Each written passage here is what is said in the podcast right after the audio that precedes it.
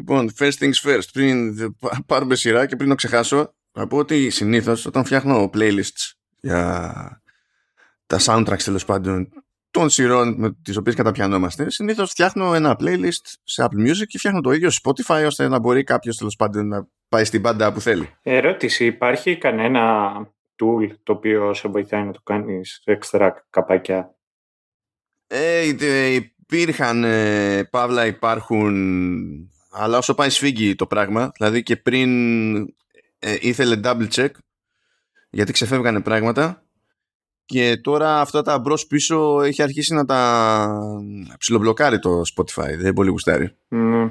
Σου το κάνουμε εύκολο να κάνεις move. Ναι, γιατί ναι. το σκεπτικό είναι, ξέρεις, ότι αν έχεις φτιάξει playlist σε μια υπηρεσία και θες να πας για κάποιο λόγο σε άλλη υπηρεσία, το να γίνεται αυτόματη, αυτόματα το migration ας πούμε, των playlist σημαίνει ότι είναι πιο εύκολο να αποφασίσεις εσύ να αλλάξεις υπηρεσία. Ναι, ναι, και φαντάζομαι ότι γίνεται με κάποιο API, οπότε δεν ξέρω που, κατά πόσο συμφωνούν. Τα βρίσκουν πάντα σε αυτά τα πράγματα. Ε, σε κάθε περίπτωση πηγαίνω εκεί πέρα να φτιάξω. Δηλαδή, πρώτα φτιάχνω εγώ από Apple Music και μετά πηγαίνω να το φτιάξω στο Spotify. Και βλέπω έντρομος ότι είναι άφαντο το soundtrack του, του τρίτου κύκλου του Dark. Και λέω πώς είναι δυνατόν να είναι. Πηγαίνω, μπαίνω στη, στη σελίδα την ουσία, στην ουσία του συνθέτη του Ben Foster και βλέπω ότι λείπουν και τα άλλα soundtracks του Dark. Θυμάμαι όμως ότι είχα φτιάξει playlists για τα πρώτα. για τους πρώτους δύο κύκλους του Dark. Πηγαίνω στα playlists που είχα φτιάξει και είναι όλα grayed out. είναι όλα δεκρά. Ε, δεν μπορώ να κάνω κάτι γι' αυτό. Λυπάμαι. Ξέρω εγώ, άμα επανέλθουν ποτέ τα δικαιώματα εκεί, μπορεί να αρχίσουν να λειτουργούν πάλι. Θα τσεκάρω που και που και άμα αναστηθούν, θα πάω και θα το φτιάξω το ρημάδι για τον τρίτο κύκλο. Τι να κάνω, ξέρω εγώ. Αλλά δεν ξέχασα, δεν είναι ότι ξέχασα, είναι ότι έπαιξε κάποιο είδους δράμα. Και. Which reminds me. Κάτι με στενοχώρησε ακόμη περισσότερο γιατί εξαφανίστηκε και από Apple Music και από Spotify. Θυμήθηκα χτες πάνω σε ένα περίπατο ότι έχω καιρό να ακούσω το soundtrack από το Star Saber and the Star Service. Αυτό που στην Ελλάδα γνωρίσαμε ως οι αστρομαχητές. Ό,τι να ναι, ναι. Καλά, μ' αρέσει, συνέχισε.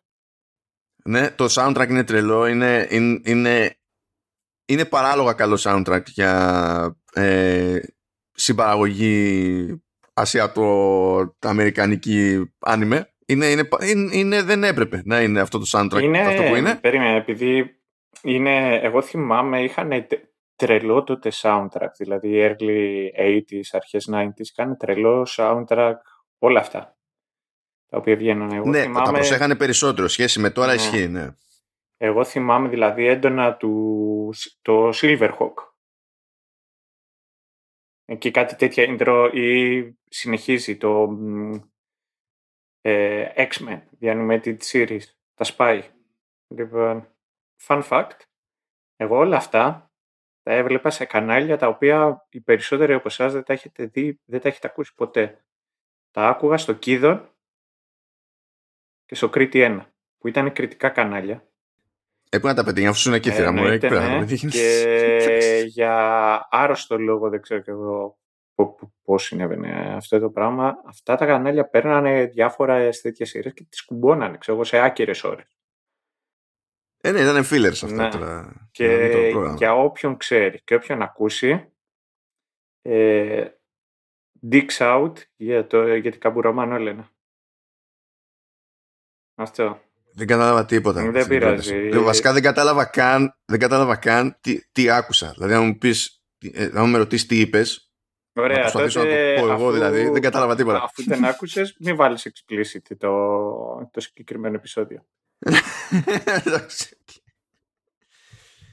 ναι, και διαπίστωσα έντρομος λοιπόν ότι έλειπε αυτό το soundtrack που είναι και, τέτοιο, είναι και διπλό άλμπουμ και λέω κάτσε, μπορεί να το εξαφανίσανε να, να μπλέξανε με τα δικαιώματα του stream που είναι διαφορετικά από τα δικαιώματα για προσπόληση ξέρω εγώ και μπαίνω και στο iTunes Store και είναι εξαφανισμένο και από εκεί δεν μπορώ να το αγοράσω καν και τρελάθηκα ναι, καλά πήγες τρελάθηκα. Αυτό, είναι, αυτό είναι insult είναι insult είναι φοβερό αυτό το soundtrack πραγματικά φοβερό Anyway. Σε περίπτωση που δεν έχετε καταλάβει, το επεισόδιο είναι για. Ναι. Είναι, είμαστε εδώ showrunners, ο άλλος είναι ο Σταύρος και αυτή τη φορά θα καταπιαστούμε Mandalorian. Δεν ξέρω αν μας πρόδωσε ο τίτλος του επεισόδιο εκεί που πατάγατε κάτι. Μπορεί, ξέρω. Κα, κάποια στιγμή θα μπω στη διαδικασία να κάτσω να, να, κάτσω να ακούσω επεισόδια τα οποία έχουμε γράψει, τα οποία ξεκινάνε να δω κατά μέσο όρο πότε ξεκινάμε να συζητάμε για το θέμα. Εντάξει τώρα.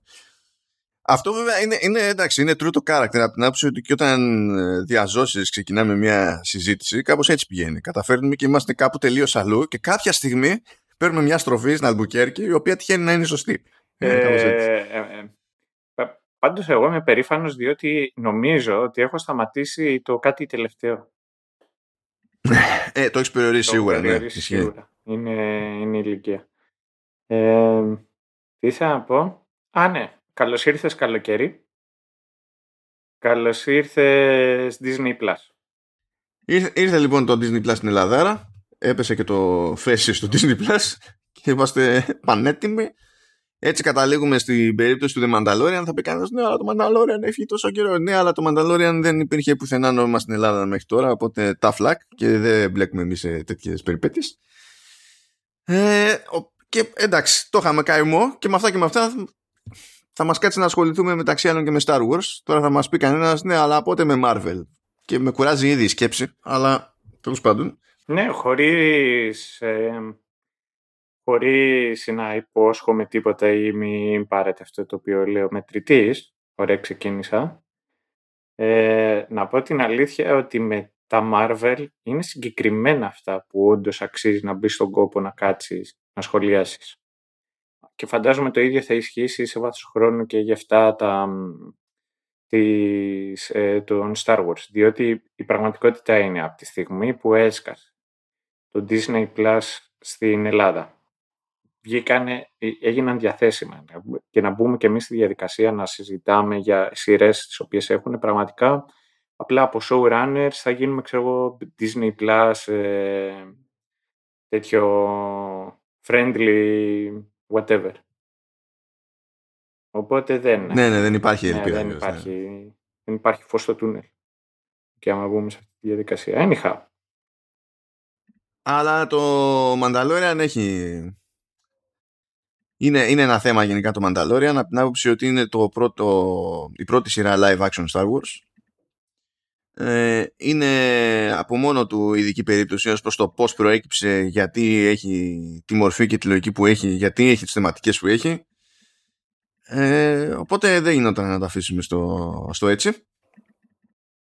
Και για αυτό το λόγο θα κάνουμε νομίζω και ειδική αναφορά τουλάχιστον στο Τζον Φαβρό το οποίος έχει σκηνοθετήσει τη μισή σεζόν, ε, είναι showrunner, είναι και στην ουσία δημιουργός, ε, αν και όχι ακριβώς super duper μόνος του, ε, διότι έκανε εκεί πέρα ένα κονέ ε, θέλοντας και μη, τους έφερε έτσι αγκαλίτσα η, η Καθλίν Κέννεντι, αν και έτσι όπως το διαβάζω το πράγμα δηλαδή, έτσι όπως το, το έχω ακούσει βγάζει νόημα, ε, γιατί ο Φαβρό και ο Φιλόνι ε, είχαν δικό τους concept για live action series με Mandalorians και κάνανε pitch και οι δύο στην Kennedy. Και η Kennedy τους είπε ξέρω εγώ now kiss.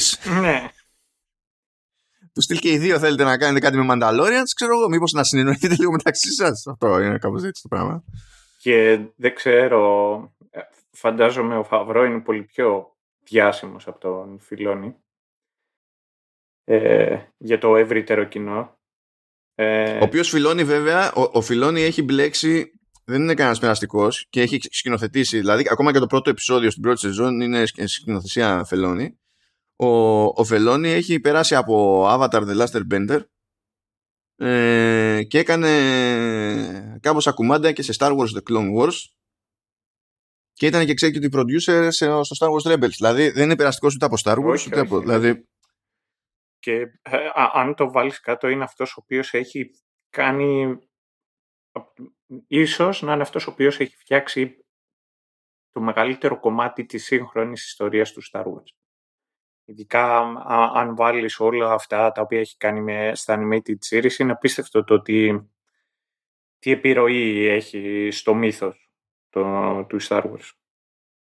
Ναι, και θεωρούνται και εκείνα τα. Δηλαδή και, και το Clone Wars και το. Ε, Σκάλωσα το πάει και πριν το μεταξύ. Είναι το Clone Wars, το Bad Batch. Νομίζω ότι έχει κάνει και το Bad Batch. Το οποίο... Bad Batch είναι τώρα πιο πρόσφατο ναι, αυτό. Έχει... Α, και το Rebels. Το, το Rebels. Ναι, εντάξει, σκάλωσα το Star Wars Rebels. Ε, αυτά, αυτά είναι και καλά υποτίθεται. Δηλαδή, γενικά έχουν αναγνωριστεί όσο οι περιπτώσεις. Όχι, βγάλαμε ένα περίπου cartoon Star Wars, αυτό θέλω να πω. Σε περίπτωση που κάποιος δεν έχει πέσει πάνω τους, δηλαδή. Αυτό το σκεπτικό. Οπότε ο Φιλόνι είχε καημό να κάνει κάτι με Mandalorians. Ε, είχε και ο Φαβρό να κάνει, καημό να κάνει κάτι με Mandalorians. Αλλά ο Φαβρό είναι ο Φαβρό ο Φαβρό, όπως και να το κάνουμε, ό,τι επιρροή και αν έχει ο Φιλόνι, ε, είναι άλλη ποσότητα τα τελευταία χρόνια στο κινηματογράφο σε σχέση με το. Δηλαδή από μόνος σε σχέση με το Φιλόνι. Διότι ο Φαβρό, εντάξει, είναι, μπορεί να έχει κάνει τις περισσότερες φορές μικρά ρολάκια εδώ και εκεί. Εντάξει, έχει, και, έχει υπάρξει και πρωταγωνιστής, εντάξει, OK. Okay. Ε, έχει κάνει διάφορα στη, και στην τηλεόραση έχει γυρίσει και πράγμα. Έχει κάνει το γκόμενο της Μόνικα στα φιλαράκια που παίζει μπουνιές με ρομπότ νομίζω και είναι ζάμπλητος. έχει, έχει σκηνοθετήσει ε, καλά ένα επεισόδιο ήταν στο The Office because why not; Ε, έχει σκηνοθετήσει επεισόδιο στο The Orville και, και είναι και executive producer και τώρα κατάλαβα ακόμη περισσότερο γιατί θεωρώ ότι το The Orville είναι φοβερή μεταξύ άλλων ε, δεν μου φταίει δηλαδή μόνο ο McFarlane. Το The Orville είναι το καλύτερο Star Wars που παίζει ε, Star Trek. Ε, ναι, Star Trek, συγγνώμη. συγγνώμη, Get you now, ναι, ξέρεις. Ναι, ναι, συγγνώμη. Ε, αλλά ο Φαβρό έκανε ένα υπερμπάμ εκεί πέρα όταν σκηνοθέτησε και ήταν και producer βέβαια το Iron Man του 2008. Νομίζω αυτό δεν θέλει συγκλονιστική εξήγηση. Ε, αυτό που θέλει έτσι μια στάση έξτρα είναι ότι είχε το 2010, καλά το 2009 έκανε το Couples Retreat. Δεν θα το θυμάται κανένα αυτό και κατανοώ απόλυτα. Το 2010 ήρθε το Iron Man 2, εντάξει. Αυτό λόγω, εντάξει, ήταν χειρότερο από το 1. Αλλά είχε ξεκινήσει ένα streak πλέον, ρε παιδί μου. Mm. Ο κόσμος είχε λατρέψει Iron Man από την πρώτη. Το πρώτο Iron Man ήταν και καλό Iron Man και ναι, καλή ταινία. Ναι. Δηλαδή ήταν, okay. Μετά, αν είναι στη φάση ότι ωραία την έχουμε βγάλει εδώ πέρα, τώρα μας έχουν σε εκτίμηση ότι μπορούμε να κουμαντάρουμε και big budget stuff στα σοβαρά και κάποιος του είπε εντάξει παιδί μου, σε αφήνουμε να γυρίσεις στο Cowboys and Aliens. Το, το οποίο, να σου πω την αλήθεια, σου δίνει και μια, σου δίνει και μια νότα το τι μπορεί να περιμένεις από το Mandalorian. Ναι. Ε, αυτό όλο θέλει εξήγηση. Ναι. Πρώτα απ' όλα, Cowboys and Aliens, έτσι. Ε, μέσα, δηλαδή, πρωταγωνιστεί ο Bond, ο Daniel Craig, και παραδίπλα είναι ο Harrison Ford και η Olivia Wilde. Δηλαδή υπήρξε budget, αυτό θέλω να πω, ναι, ναι. μέσα στην όλη φάση. Ε, Συν τοις άλλοις τελείως στοιχεία, μπλέκει εξωγήινους με western. Γενικά ο Τζον Φαβρό έχει ένα τρελό τεράστιο hard-on με western. Δεν ξέρω αν φάνηκε αυτό το Mandalorian. είναι, δηλαδή, ψάχνει μονίμως μία διέξοδο να κάνει κάτι τύπου western. Δηλαδή αυτή, αυτή, έχει σκαλώματα με τα πάντα όλα, έτσι, αλλά προφανώς έχει άλλο level σκαλώματος με western και με φαΐ. Ναι, ισχύει, γιατί έχει κάνει το chef, το οποίο είναι ωραία ταινία. Όντως, το Cowboys and Aliens πήγε άπατο, το οποίο δεν ήταν μούφα, δεν ήταν κάτι ιδιαίτερο, αλλά παραπήγε άπατο για αυτό που ήταν βασικά. Και ξαναγίνει σε ταινία τρία χρόνια αργότερα που ήταν το Σεφ, το οποίο παιδιά Σεφ ήταν εκείνος, ξέρω εγώ, στον πρωταγωνιστικό ρόλο μαζί με Τζον Λεγκουιζάμο μεταξύ άλλων. Και έχει να κάνει με έναν Σεφ που έφαγε σήμα, παράτησε τα σόι εστιατόρια, έφτιαξε καντίνα και εξειδικεύτηκε στο... σε συγκεκριμένο είδος σάντουιτς που είναι το κουβάνο. Ναι. Λοιπόν, ε, σας προκαλώ να δείτε αυτή την ταινία. Ε, να, να μην σας αρέσει να μην φάτε σκάλωμα με το concept του συγκεκριμένου σάντουιτς, να μην αρχίσετε να το ψάχνετε για να το φάτε. Και το χειρότερο που κάνει αυτή η ταινία είναι ότι έχει τέτοιο σκάλωμα με το, με το concept που χωρίς να έχετε ξαναφάει ποτέ κουβάνο μπορείτε να δοκιμάσετε κάπου να φάτε κουβάνο και με μηδενική πρότερη εμπειρία μόνο με όσα ό,τι εντύπωση σας έχει αφήσει η ταινία. να ξέρετε ότι το κουβάνο που φάγατε είναι αποτυχημένο σε σχέση με αυτό της ταινίας. Ε, καταλαβαίνω απόλυτα το τι λες. Λοιπόν, Α, ναι, λαγουδότρυπα. Let's get. λοιπόν, ε, έχω ιδιαίτερη αγάπη στη μαγειρική. Κάνω, ασχολούμαι με 10 μπουρδες. Αρκετές από αυτές τις μπουρδες τις κάνω μέτρια ή δεν τις κάνω αρκετά καλά. Ένα από τα πράγματα όμως τα οποία μου αρέσει να κάνω είναι να βρίσκω τρόπους να εκφράζω με δημιουργικότητα. Και είναι λίγα από αυτά τα πράγματα τα οποία μου αρέσει να κάνω περισσότερο όσο είναι μαγειρική. Δηλαδή τη, τη βρίσκω σαν ένα πολύ ωραίο πράγμα να κάνεις ε, ως ε, μαγειρική και να ασχολείσαι. Δηλαδή, σου δίνει τη δυνατότητα επειδή μπορείς να, αυτό να, να αυτοσχεδιάσεις να ουσιαστικά να εκφραστείς. Και μπήκα κι εγώ λοιπόν στα, στο τρυπάκι να αρχίζω να βλέπω στο YouTube διαφορετικά πράγματα. Ξεκίνησα όπως φαντάζομαι αρκετοί από εμάς με τον φίλο μας τον Chef John και καθώς προχωρούσα γνώρισα αυτόν τον υπέροχο καραφλό τύπο ο οποίος λέγεται Binging with Babish. λοιπόν, ο οποίος Babish έχει την, ο Άντρεα, Ανδρέα Ρέα, νομίζω έτσι λέγεται, Αντρέι Ρέα, whatever τέλος πάντων ο Μπάμπης, κάνει το εξής concept. Φτιάχνει φαγητά από ταινίες και σειρές.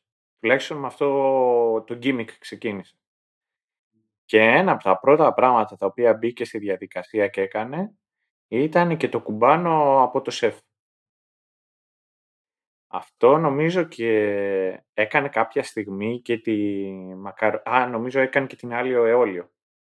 Αλλά στάντερ ένα από τα πράγματα τα οποία έκανε είναι και το κουμπάνο. Λοιπόν, ο τύπος έχει ένα χαρακτηριστικό το οποίο εκτιμώ και εγώ πάρα πολύ. Δεν αρκείται στα, πώς να το πω, στο, σε αυτά τα οποία βρίσκει. Δηλαδή, θεωρώ ότι όταν αρχίζει σε κάποια πράγματα να κόβεις δρόμο, έρχεται το τέλος. Το ίδιο ισχύει λοιπόν και στη μαγειρική δεν θα πάει να ψάξει να βρει κουμπάνο πρέτ. Το φτιάξει ο ίδιος. Δεν θα πάει να αγοράσει μαγιονέζα. Θα τη φτιάξει ο ίδιος.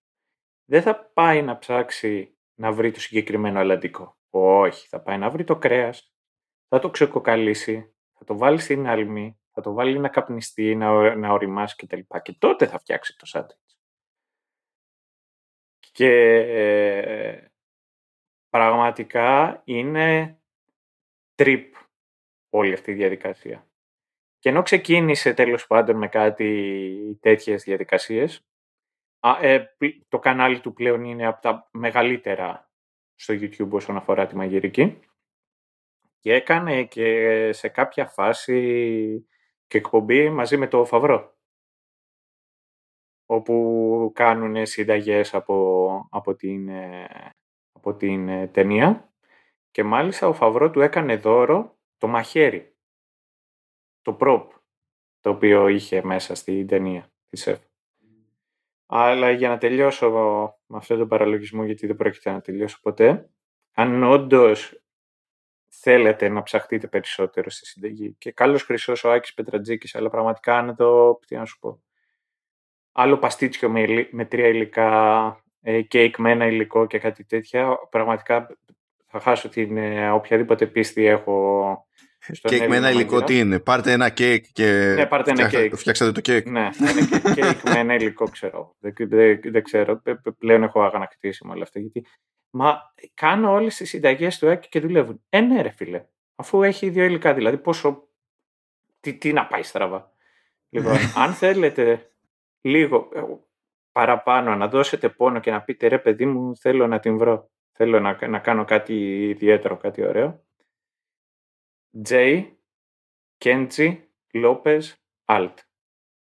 Ο τύπος Θεούλης είναι μισός, ε, ε, έχει καταγωγή από την Ιαπωνία και ε, έχει, νομίζω, ο πατέρας του είναι Λατίνος και παντρεύτηκε και πήρε και το επώνυμο της γυναίκας του. Οπότε είναι ξέρω εγώ ποίημα ολόκληρο το όνομά του. J.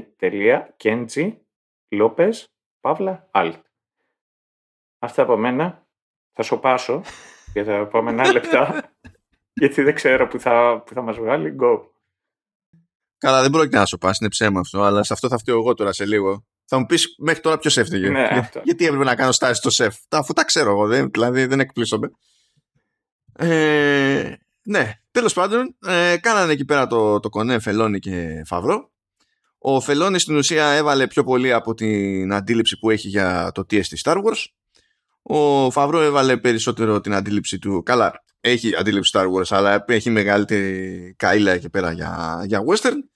Και ήρθε και έδεσε το πράγμα και πήρε τη, τη μορφή που πήρε. Οπότε είναι ότι έχουμε έναν κυνηγό επικηρυγμένων, τελείως τυχαία, τουλάχιστον για το μεγαλύτερο διάστημα, δεν έχει καν συγκεκριμένο όνομα, είναι λακωνικός τυπάς, έχουμε γενικά και ανοιχτά πλάνα όπου α, δεν γίνεται τίποτα και πηγαίνει κάποιος από το σημείο Α στο σημείο Β, είναι για να παίρνουμε μάτι, ξέρω εγώ, τα, τα τοπία και τέτοια. Είναι, είναι τα, είναι τα- τα- τα κλασικά. Είναι η μουσική κάπως ανάλογη και δεν συμμαζεύεται. Οπότε κατά μία είναι το Mandalorian είναι Star Wars και ταυτόχρονα προσπαθεί να μην είναι Star Wars. Και για λόγους που θα εξηγηθούν παρακάτω, ελπίζω δηλαδή, να μην, τα, να μην ξεχαστούμε και οι δύο, ε, αυτό μπορεί να του βγαίνει και σε καλό συνολικά. Αλλά ναι, αυτό είναι, μάλλον μπορεί να είναι ένα γενικότερο ζήτημα το οποίο για να αποσαφινιστεί μπορεί να χρειάζεται να συζητηθεί κάποια στιγμή και το Obi-Wan και Nobi, αλλά δεν είναι η ώρα του. Ναι. Λυπούμαστε, δεν είναι, δεν είναι η ώρα. Λοιπόν, Ε, πο- πώς σε λέει Θου, κύριε φυλακή το στόματί μου, υπάρχει και το The Book of Boba Fett. Καλά, εντάξει, αυτό τώρα ήταν ε, ο ορισμός του spin-off. Δηλαδή πάρε και εσύ μερικά επεισόδια και one-off limited series αντιγιά. Είναι, είναι αυτό. Και είναι το είμαστε the, Bo- ε, the Book of Boba Fett και μετά λες ε, γιατί βλέπω. Γιατί, βγήκε άλλο Mandalorian. ήταν ε, λίγο. τι, τι συνέβη εδώ; anyway, ε, ένα άλλο βασικό κονέ που έγινε είναι στο μέρος της μουσικής. Hm. Και ο συνθέτης εκεί είναι ο Λούντβιγκ Γκόρανσον. Είναι Σουηδός. Ναι, ε, ε, ε, να κάνω ένα μικρό, μια μικρή παύση στο συγκεκριμένο, να κάνω ένα σχόλιο. Λοιπόν, πες πάλι το μικρό του τύπου, Λούτβικ. Λούτβιχ. Από που βγη- του, του δώσανε αυτό το όνομα, δεν ήταν, πώς να σου πω, δεν ήταν της οικογένειας, δεν λέγανε κανένα παππού του, Λούτβιχ. Το δώσανε οι αθεόφοβοι για τον Μπετόβεν. The audacity of those people. Και λέει αυτός, ξέρεις κάτι, θα γίνω composer και απλά θα με ακούτε παντού. Ξέρεις ότι έκανε παιδί και το βάφτισε Απόλο. Δεν ξέρω τι ελπίδες έχει, τι προσδοκίες έχει από το παιδί. Ε, δεν ξέρω. Μίνιμουμ αστροναύτης, μπορεί και γερουσιαστής. Άμα... βέβαια, βέβαια, μπορεί να το έχει παίξει αλλιώς το θέμα, να θέλει να γίνει boxer, γιατί ήταν συνθέτης και στα Creed. Ναι. Οπότε δεν ξέρω τι. Άντωνης, Ε, πω- πα- ε, πω. λοιπόν, άκου, άκου τώρα καλό μου παιδί. Άκου, Ναι, ακούω. ακούστε τώρα πώς τσιτώνει το... Λοιπόν, μία από τις πιο έτσι μακρόχρονες συνεργασίες που έχει ο, ο Γκόρανσον ε, ως producer, συνθέτης και τα συναφή είναι με Childish Gambino. Ναι, ναι, ναι, ναι, ναι. Είδες, ε, είδες, φτια- φτιάχτηκε, φτιάχτηκε ήδη. Διότι έχει ασχοληθεί στην ουσία και με ε, τρα- τραγούδια, δισκογραφία και τα, και τα συναφή.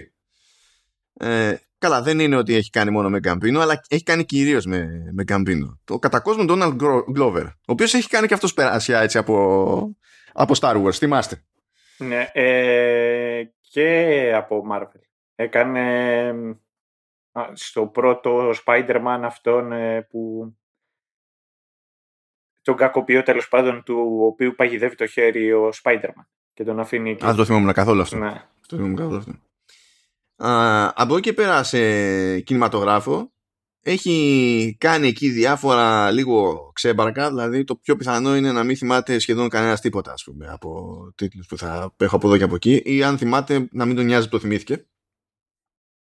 Οπότε ξέρω εγώ εντάξει, μέχρι που σκάει φυσικά το 2015 με Creed. ναι. Και επανέρχεται και στο δεύτερο Creed, αλλά μέχρι να επανέλθει στο δεύτερο Creed είχε σκάσει και ένα Black Panther. Οπότε Να η Μαρβελιέσκη Disney. Ναι, για το οποίο έχει, έχει πάρει και γκράμι, αλλά πήρε και Όσκαρ.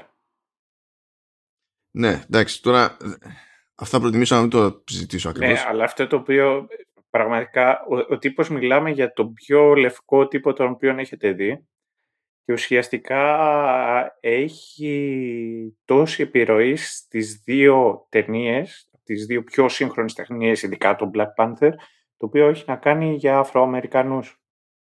Ναι, αν, αυτό, αν δεν πιάνει την τραγική ηρωνία Ναι, της ναι, υπόθεσης, δεν πρόκειται να την πιάσετε ποτέ. Ε, χώνεται εκεί Venom, χώνεται στο Creed 2 και ξαφνικά μετά σοβαρεύει απότομα. Ε, διότι ναι, εντάξει, προφανώς είχε αναλάβει και το Wakanda Forever, εντάξει, αλλά λέω σοβαρεύει απότομα γιατί κάνει ένα κονέ με Νόλαν για το Tenet, Ναι, γιατί ο Ζήμερ είχε να κάνει το Dune. ναι, ή μπορεί να, ή μπορεί να είχε να πάει σε πικνίκ. ο Ναι. Zimmer. Γενικά ο Τσίμερ είναι ό,τι του γουστάει. Ε, έχει αυτό. Εντάξει. και ε, συνεχίζεται το κονέ με τον Νόλαν γιατί είχε αναλάβει και το Oppenheimer. Μμ. Και λες τώρα εντάξει. Και λες από τηλεόραση τι έχει κάνει; Το πρώτο credit στη τηλεόραση community. Εννοείται. Α, Εννοείται. και λέω εντάξει. Μετά έχει λέει happy endings, new girl, satisfaction. Ε, πράγματα τα οποία ας πούμε ότι είναι πιο, πιο βανίλα από την άποψη ότι δεν είναι sci-fi, δεν είναι thrillers, δεν είναι horror, δεν είναι, ας το πούμε έτσι, είναι ή κομμωδία ή πιο default. Ε, και ξαφνικά σκάει εκεί στο Mandalorian και στο The Book of Boba Fett. Και το concept στην περίπτωση του Mandalorian είναι, το συζητάγανε εκεί πέρα, λέει λοιπόν παιδιά κοιτάξτε να δείτε, live action Star Wars δεν έχει ξαναγίνει. Αυτό σημαίνει ότι έχουμε να αντιμετωπίσουμε ένα βασικό πρόβλημα ε, θα δει κάποιος live action μπροστά του, θα ξέρει ότι είναι Star Wars και για κάποιο λόγο που δεν θα κατανοεί με την πρώτη, δεν θα παίζει μουσική John Williams. Ναι, ισχύει. Εμείς πρέπει να ασχοληθούμε με αυτό το ζήτημα, με αυτό το, προ- με αυτό το conflict. Κάτι πρέπει να κάνουμε γι' αυτό. Ε, και ε, το- το- εκεί που κατέληξαν είναι ότι θα πιάσουμε την εντύπωση που βγάζει το κλασικό, ε, η κλασική δουλειά του John Williams σε Star Wars. Ε, τα συναισθήματα που προσπαθεί να προκαλέσει και τα λοιπά αλλά θα αγνοήσουμε κατά βάση το στυλ του John Williams και θα προσπαθήσουμε με άλλο στυλ να φτάσουμε σε ανάλογο αποτέλεσμα. Συναισθηματικά. Διότι έτσι κι αλλιώς θα έπρεπε να ξεφύγουν από τη στιγμή που θέλανε και στον ήχο να έχουν στοιχεία που να παραπέμπουν του- δηλαδή έστω και περιστασιακά σε ρημάδι western Ναι. εφόσον το concept είναι αυτό και αποτέλεσμα όλης αυτής της φάσης ε, είναι ένα από τα μονομιάς πιο αναγνωρίσιμα νέα ε, ε, μουσικά θέματα που έχουν προκύψει τα τελευταία χρόνια. Ισχύει. Ε, Οπότε λες success. Ναι, success και μετά είναι απίστευτο το... Πω, Έχω δουλειά σήμερα. Εν τω μεταξύ το βράδυ πρέπει να βγω και αυτό το επεισόδιο άνετα κρα- πιάνει 8 ώρες. Λοιπόν, ε, μ, π- π- π- πιάνουμε τώρα μουσική, οκ, μουσική ως μουσική. Τα western έχουν πολύ συγκεκριμένο ήχο. Εντάξει. Ε, είναι, και είναι κατά βάση ο ήχος ενός ανθρώπου. ναι, ναι, ναι. Ε, είναι ομορικό, Είναι ομορικό, Αλλά οκ. ναι. Ε, και τι συμβαίνει στη συγκεκριμένη περίπτωση; Ε, ένας από τους ήχους οι οποίοι είναι πολύ χαρακτηριστικούς είναι ο ήχος το οποίο κάνει το τσακάλι. Αου, Εκεί ένα τέτοιο. Το μπορείς και να το κόψεις. Δεν, ε, δεν χρειάζεται οι άνθρωποι να τρυπήσουν τα αυτιά τους. Λοιπόν, Θα δω στο post πώς ακούγεται. Θα δω μετά. Λοιπόν. και το πιάνει ως εισαγωγή αυτό τον ήχο και το χρησιμοποιεί με φλάουτο, κάτι τέτοιο. Κάπου μπλέκει εντωμεταξύ και τέτοιο. Ενώ οι ηχογραφήσεις έχουν γίνει με όργανα, όργανα κανονικά, ρε παιδί μου, ορχήστρας, επίτηδες σε σημεία, ας πούμε, πηγαίνει και παίζει και με ηλεκτρονική για έμφαση. Μμμ, μμμ. Λοιπόν, και πιάνει ένα τόσο χαρακτηριστικό ήχο, χρησιμοποιεί ένα όργανο το οποίο πάει σε πιο κλασική ορχήστρα και θυμίζει Star Wars πριν εντάξει, εμφανιστεί η φαφάρα που, που ε, είναι λίγα, πώς να πω, πολύ χαρακτηριστική μουσική του, το τι περίμενα να ακούσει σαν, σαν Star Wars. Α, μια, μια σημειωσούλα, έτσι, το φανφάρα, στην προκειμένη περίπτωση δεν είναι, λέμε, τι, τι είπε ο φανφάρας, έτσι, είναι, ε, ε, είναι συγκεκριμένος όρος και στυλ στη μουσική. Προκύπτει από το fanfare, ναι. εξού και φανφάρα. Είναι αυτό Οπότε, που ναι. προς το τέλος πάει και αυτό κόψει το άμα είναι, δεν φταίνει τίποτα ο κόσμο. Νοητικά μπορείτε να φανταστείτε ποιο κομμάτι λέω. Ή και όχι. Ναι.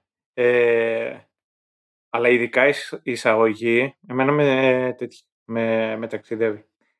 Για να μπούμε και στο zoom είτε προς το τέλος του επεισοδίου, είτε κάποια άλλη φορά που θα πιάσουμε Star Wars, νομίζω ότι είναι μια καλή ευκαιρία να, να, να, να κάνουμε και μια κουβέντα για το πώς συνδέεται το Star Wars με το Shakespeare έχοντας ως ενδιάμεσο τον Ιαπωνικό κινηματογράφο και τα σπαγκέτι western.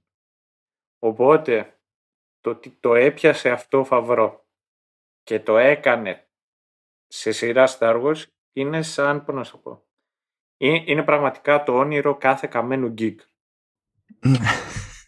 δηλαδή αυτός ο οποίος ε, τρελαίνεται, δεν, ε, δεν ξέρω, φαντάζομαι θα υπάρχει. Άμα πώς να το πω. Υπάρχουν τύποι οι οποίοι λένε τι είσαι και η δουλειά μου είναι Tolkien ε, expert. Ε, ε, εγώ εκείνη την ώρα τον κοιτάζω και λέω μου ακούγεται legit job description, κατάλαβες. για, για, για, Star Wars δεν ξέρω αν, αν θα το έπαιρνα τόσο στα σοβαρά. Αλλά αν κάποιος μπει στη διαδικασία και ασχοληθεί με όλο αυτό, συνειδητοποιείται ότι υπάρχει μια συνοχή και υπάρχει μια συνέχεια και όλα αυτά αποτελούνται από ένα πολύ συγκεκριμένο οικοσύστημα. Οπότε ναι, κάποια στιγμή, δεν ξέρω αν το πιάσουμε σε αυτό το επεισόδιο ή σε κάποιον άλλον, είναι ένα, είναι ένα ωραίο ταξίδι. Θα δούμε, μπορεί να έχει νόημα περισσότερο σε, σε άλλο. Ναι. Θα, έχει... θα δούμε. Που μπορεί να έχουμε και παρέα, δεν ξέρω. Θα δούμε. Κάτι Λοιπόν, γιατί, τουλάχιστον αφού είπαμε το, το concept στο κομμάτι του, του ήχου, της μουσικής βασικά, ε, να πω και μια έτσι γενική εντύπωση για το soundtrack. Δεν ξέρω ποιος για αυτή θα είναι η ιδέα, αλλά πρέπει να ήταν από τις χειρότερες ιδέες όλων των εποχών. Ε, κάποιος σκέφτηκε, τώρα εγώ επιλέγω να πιστεύω ότι κάποιος άλλος το σκέφτηκε και απλά έφαγε το χώσιμο Γκόρανσον ότι πρέπει να υπάρχει ξεχωριστό άλμπουμ για κάθε ένα από τα 8 επεισόδια της πρώτης σεζόν. Ε, πράγμα που μεταφράζεται σε 70 κομμάτια και πάνω από 3 ώρες ήχου. Ε, αν έχεις να γράψεις τόσα κομμάτια, ε, γενικά αν είσαι λίγο φυσιολογικός άνθρωπος, μάλλον καίγεσαι από ένα σημείο και έπειτα. Και δεν θεωρώ καθόλου τυχαίο ότι τα πιο δυνατά θέματα, ας πούμε, ε, τη, της σειράς ε, βρίσκονται στα πρώτα ένα-δύο επεισόδια και μετά κάπου είναι σε φάση Kill Me Now ο Γκόρανσον. δεν έχει. Οπότε στο playlist που έχω εδώ πέρα ε, από τα 70 κομμάτια έχουν επιβιώσει τα 11 που αν τα βάλεις κάτω δεν είναι ποσοστό που παραπέμπει σε πραγματικά καλό soundtrack. Απλά έχει τόσο δυνατά βασικά θέματα που λες τέλος πάντων χαλάλι mm. και πάει λέγοντας στη, στην όλη υπόθεση. Σε κάθε περίπτωση, εντάξει, θα έχω εκεί πέρα ε, playlist εκατέρωθεν και μπορείτε να δοκιμάσετε τουλάχιστον αυτά που μου κάνουν εμένα μεγαλύτερη εντύπωση. Λοιπόν, αρχίσουμε να μπαίνουμε σε μια σειρά εδώ πέρα. Ε, διότι με αυτά και με αυτά δεν είπαμε καν ποιο, είναι, ποιο είναι το κεντρικό concept το οποίο δεν είναι απαραίτητα τυχαίο το ότι δεν το είπαμε διότι τι το πούμε, τι δεν το πούμε μπορεί να θεωρηθεί και ένα και το αυτό ναι. αλλά τέλος πάντων να βγει μια συζήτηση για μετά πιστεύω Anyway, ε, το concept είναι ότι έχουμε έναν κυνηγό επικηρυγμένων που είναι μπλα μπλα The Mandalorian γιατί δεν συστήνεται ως κάτι άλλο οπότε όλοι είναι ο Mandalorian, ο Mandalorian είναι σε μια φάση που έτσι κι αλλιώς Mandalorians είναι τρεις και ο Κούκος έχουν ως ας το πούμε πολιτισμός και πλανήτης και τα λοιπά σχεδόν, σχεδόν καταστραφή. Ε, οι Mandalorians υποτίθεται ότι είναι γενικά σκληροί καριόλιδες Έτσι κι αλλιώς. Ε, απλά δεν τους έχουμε βιώσει ιδιαίτερα. Ειδικά στο κομμάτι του κινηματογραφικού Star Wars είναι, είναι παραδοσιακά κομπάρσι στην ουσία. Είναι παράπλευροι χαρακτήρες, ξέρω εγώ. Ενώ άμα παίξετε παιδιά, άμα είχατε παίξει εκεί τα... Τα KOTOR. Knights of the Old Republic της Bioware και πέθατε πάνω σε κανένα Mandalorian, εκεί πήγαν κάτι προβλήματα. Ήταν, εκεί πέρα συνειδητοποιούσατε ότι είναι σκληροί καριόλιδες. Ναι, ναι. Δεν είχαν διαλυθεί ακόμη. ε, Bounty Hunter είναι ο άνθρωπος. Ε, υποτίθεται ότι είναι, μέρος, ε, είναι μέλος του Guild. Όταν είσαι δηλαδή επισήμως Bounty Hunter, είσαι στο Guild και το Guild συντεχνία, έτσι να το πούμε ελληνικά. Δεν ξέρω, ακούγεται λιγότερο cool, αλλά αυτό είναι. Ναι, ισχύει. Α, και υποτίθεται ότι παίρνεις δουλειές, δηλαδή σου αναθέτουν από εκεί πέρα. Ε, τα λέει εκεί πέρα με έναν τυπά που είναι ο Griff Karga, ο οποίος τελείως τυχαία ήταν κάποτε και ο Apollo Creed. Μμμ. Ε, και λέει, κοίταξε να δεις, έχω έναν πελάτη ο οποίος έχει κάτι κονέ λέει με την ε, πρώην Galactic Empire και θέλει να βρεις ε, έναν πενιντάρι λέει σε ηλικία ε, και πηγαίνει και βλέπουμε ποιος είναι ο πελάτης ο πελάτης ποιος είναι Σταύρο θυμάσαι; Από τις πιο cool γερμανικές φωνές που έχουν υπάρξει ever. Ε, ε, δεν- ε, τι, τι άλλο να πεις. Ό- όχι, sorry, δηλαδή, τι, τι άλλο να πεις. Ε, μ, ο Βέρνερ Χερζόγκ, ο Έτσι, οποίος έτσι. είναι στάνταρο κορυφαίος ε, Γερμανός ε, σκηνοθέτης. εγώ θα έλεγα ότι είναι τέτοιο ότι είναι deadpan comedian που τυχαίνει να γυρίσει ντοκιμαντέρ Ναι. Ε, έχει μια πολύ συγκεκριμένη χρειά στη φωνή του, η οποία αυτομάτως τον κάνει cool. Αυτό έχω να πω. Και ήταν φάση εδώ δεν έχω ιδέα από Star Wars, δεν, με, Ναι, δεν με ναι, ενδιαφέρει, αλλά μου φάνηκε, μου φάνηκε χαριτωμένο να κάνω το, κάποιον που είναι κακός. Μμ, μμ. Random όλο εδώ πέρα. Δεν ξέρω, αυτό που με συγκλονίζει είναι ότι κάπου, κάπως, κάποτε πέρασε από κάποιου το κεφάλι η σκέψη, ρε εσύ, μήπως να φέρουμε τον Herzog για, για ένα ρόλο σε Star Wars. Αλλά ναι, anyway. Ε, και λέει, κοίταξε να δεις, θέλουμε να πας να βρεις τέλος πάντων εκεί πέρα ένα, ένα στόχο, δεν θέλουμε να τον φας λάχανο, θέλουμε να μας τον επιστρέψεις εδώ πέρα. Ε, έχει ο sidekick τέλος πάντων και ο πελάτης ε, έναν δόκτωρα εκεί που είναι λίγο fishy σαν κατάσταση και λέει να πάρε προκαταβολή λέει ένα κομμάτι εκεί ε, ατσά, ατσαλιού Μπεσκάρ που υποτίθεται ότι είναι super duper ατσάλι δεν καταλαβαίνει μία. Ε, και ε, είναι σε level που ε, είναι πράγμα ιερό για τους Mandalorians και λέει ότι όταν θα κάνεις την παράδοση έχω εδώ ολόκληρο φορτίο no worries. Ε, στο πλαίσιο του world building μαθαίνουμε ότι υπάρχουν ε, forgers τέλος πάντων. Ε, υ- υπάρχουν μεταλλουργοί που θα δουλέψουν από, Μαν- από Mandalore πάλι θα δουλέψουν με τέτοιο ατσάλι και πηγαίνει και του φτιάχνει μια επομίδα στην ουσία από το κομμάτι που πήρε που τελείως τυχαία αυτή η επομίδα είναι πιο ανθεκτική από όλο το υπόλοιπο armor που έχει ξέρω. Ναι. Εντάξει, οκ. Ε, και ξεκινάει, πηγαίνει στον πλανήτη που υποτίθεται ότι είναι στόχος ο στόχος εκεί πέρα για να τον μαζέψει πετυχαίνει ένα, ένα αγρότη ε, που λέγεται Quill ο οποίος είναι ο Nick Nolte που είναι, είναι, είναι αδύνατο να το καταλάβετε με αυτή τη φωνή. Ναι, ναι, ισχύει. δεν, δηλαδή, είναι ο Nick Nolte δηλαδή, απλά κα- πάμε με τη μία. Ε, έχουν εκεί κάτι συζητήσεις γιατί στην αρχή σφίγγεται ο Quill επειδή σου λέει όποιος έχετε εδώ πέρα ξεκινάει σαματά και τα λοιπά. Μετά δένονται λίγο εκεί λέει ο Quill σε παρακαλώ βοήθησέ με τουλάχιστον γιατί έχουμε εδώ κάτι συμμορίτες και ιστορίες και είναι όλο προβλήματα. Καταλαβαίνω έχεις αυτό που έχεις να κάνεις αλλά βοήθησέ με να τους ξεκάνω. Γνωρίζουμε και στερεοτυπικά ένα comic droid Star Wars το οποίο είναι, είναι το IG-11 Ναι. ε, το Που οποίο και εκεί υποτίθεται ότι ακούς είναι φωνή. Και λες εντάξει, εγώ κάθε φορά που ακούω τη φωνή του YTT λιώνω. Δεν ξέρω για ποιο λόγο. Μου- είναι η, η, η νεοζηλανδέζικη η προφορά μου φαίνεται ο- και αστεία αλλά και ωραία. Δηλαδή έχω ακούσει πολλούς οι οποίοι τους αρέσει ξέρω εγώ η αυστραλέζικη. Μα- Δεν δεν μου έκανε ποτέ εμένα εντύπωση η ε, α- αυστραλέζικη. You're alright mate. Και ενώ τη λατρεύω την, ε, την νεοζηλανδέζικη. Και δεν υπάρχει φορά που να μην ακούσω το YTT και να λιώσω. Δηλαδή, και σαν Κόρκ στα, στα Thor πεθαίνω κάθε φορά που τον ακούω. Ε, και εντάξει, το, θα το πω για... Έχει γίνει το νέο Supernatural. Wink, wink. Ε, what we do in the shadows. Αυτό θα πήγα να πω, το οποίο περιλαμβάνεται πλέον στο Disney+. Plus. Καλησπέρα, παιδιά. Μπορείτε να μας ευχαριστήσετε αργότερα. ο IG, το IG-11, το Droid, είναι άλλο ένα ε, στερεότυπο πράγμα τέλος πάντων σε Star Wars, ε, διότι είναι droids εδώ και εκεί, αλλά υπάρχει το στερεότυπο που ε, έγινε, κατ' εμέ έγινε πιο διάσημο πάλι στο Knights of the Old Republic της Bioware. Είναι το κακό droid, το επιθετικό droid. Ε, στο, στο πρώτο του Kotor είναι ο HK 11. Όχι. Όχι. 40. Όχι. Θυμάσαι λάθος. AK-47.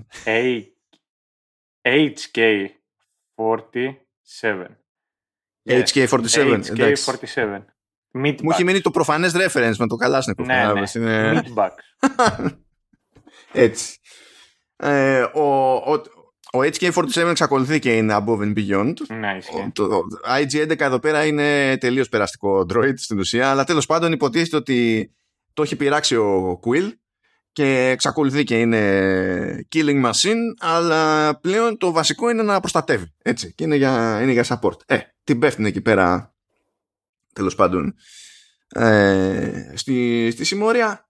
Ε, πέφτει πάνω στον 50χρονο που έχει να μαζέψει ο, ο Μανταλόριαν, ο οποίος 50χρονος είναι ένα, αυτό που μάθαμε όλοι μετά ως Baby Yoda, μετά το μάθαμε κάτι άλλο, προσπιθούμε ακόμη ότι ξέρουμε ότι είναι Baby Yoda, που για κάποιο λόγο στα 50 χρόνια ζωής είναι αυτό το πράγμα. Είναι Baby Yoda.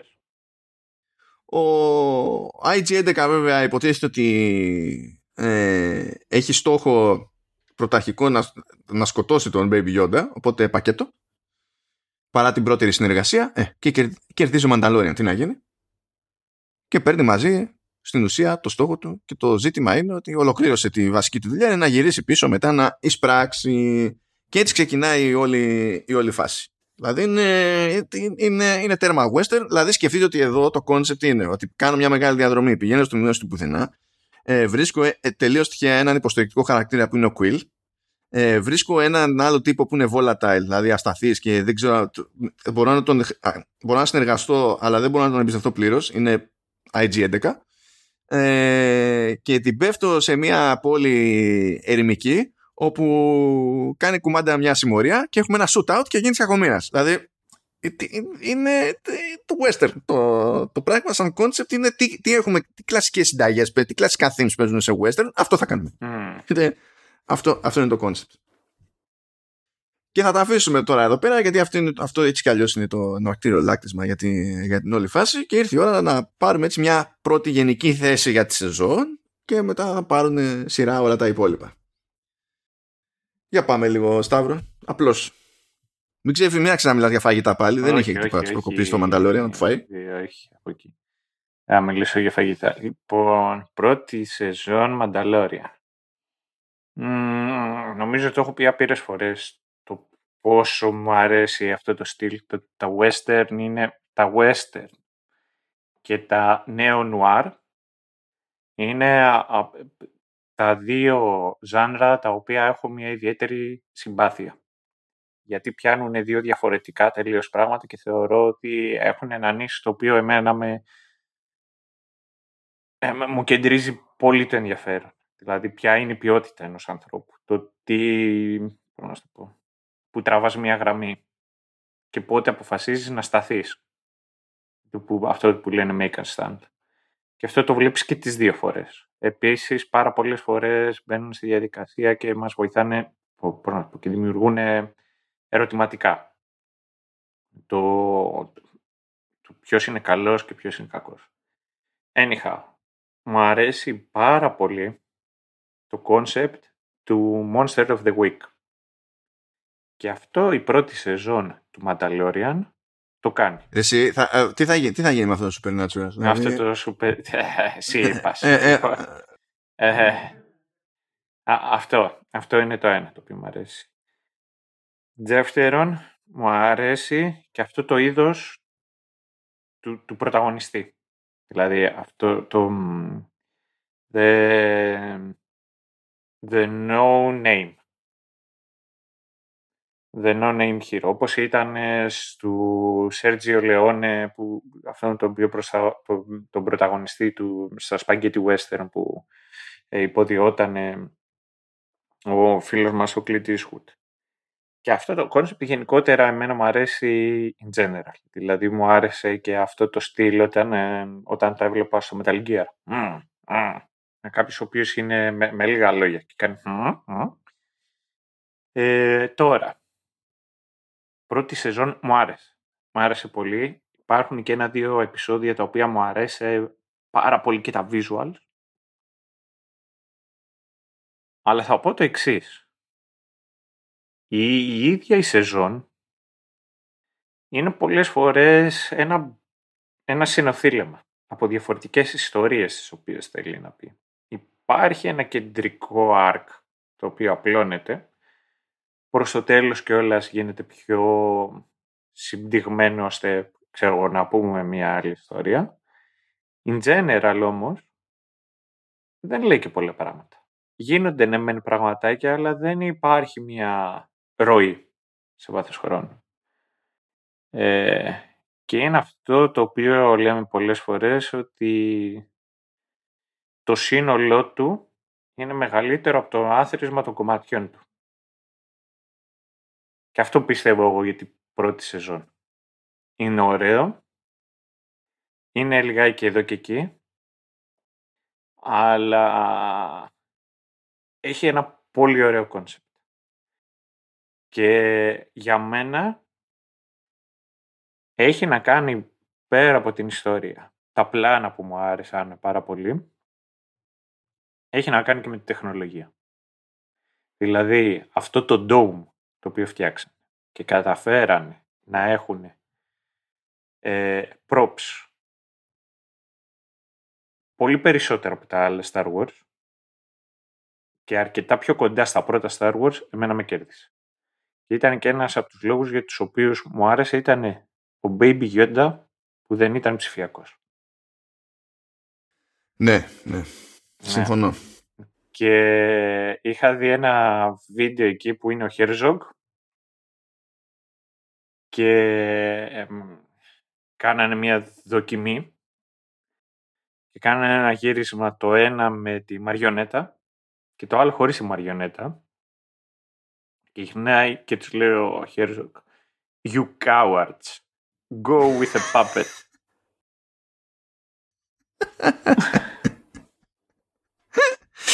Αλλά είναι η ατάκα. You cowards.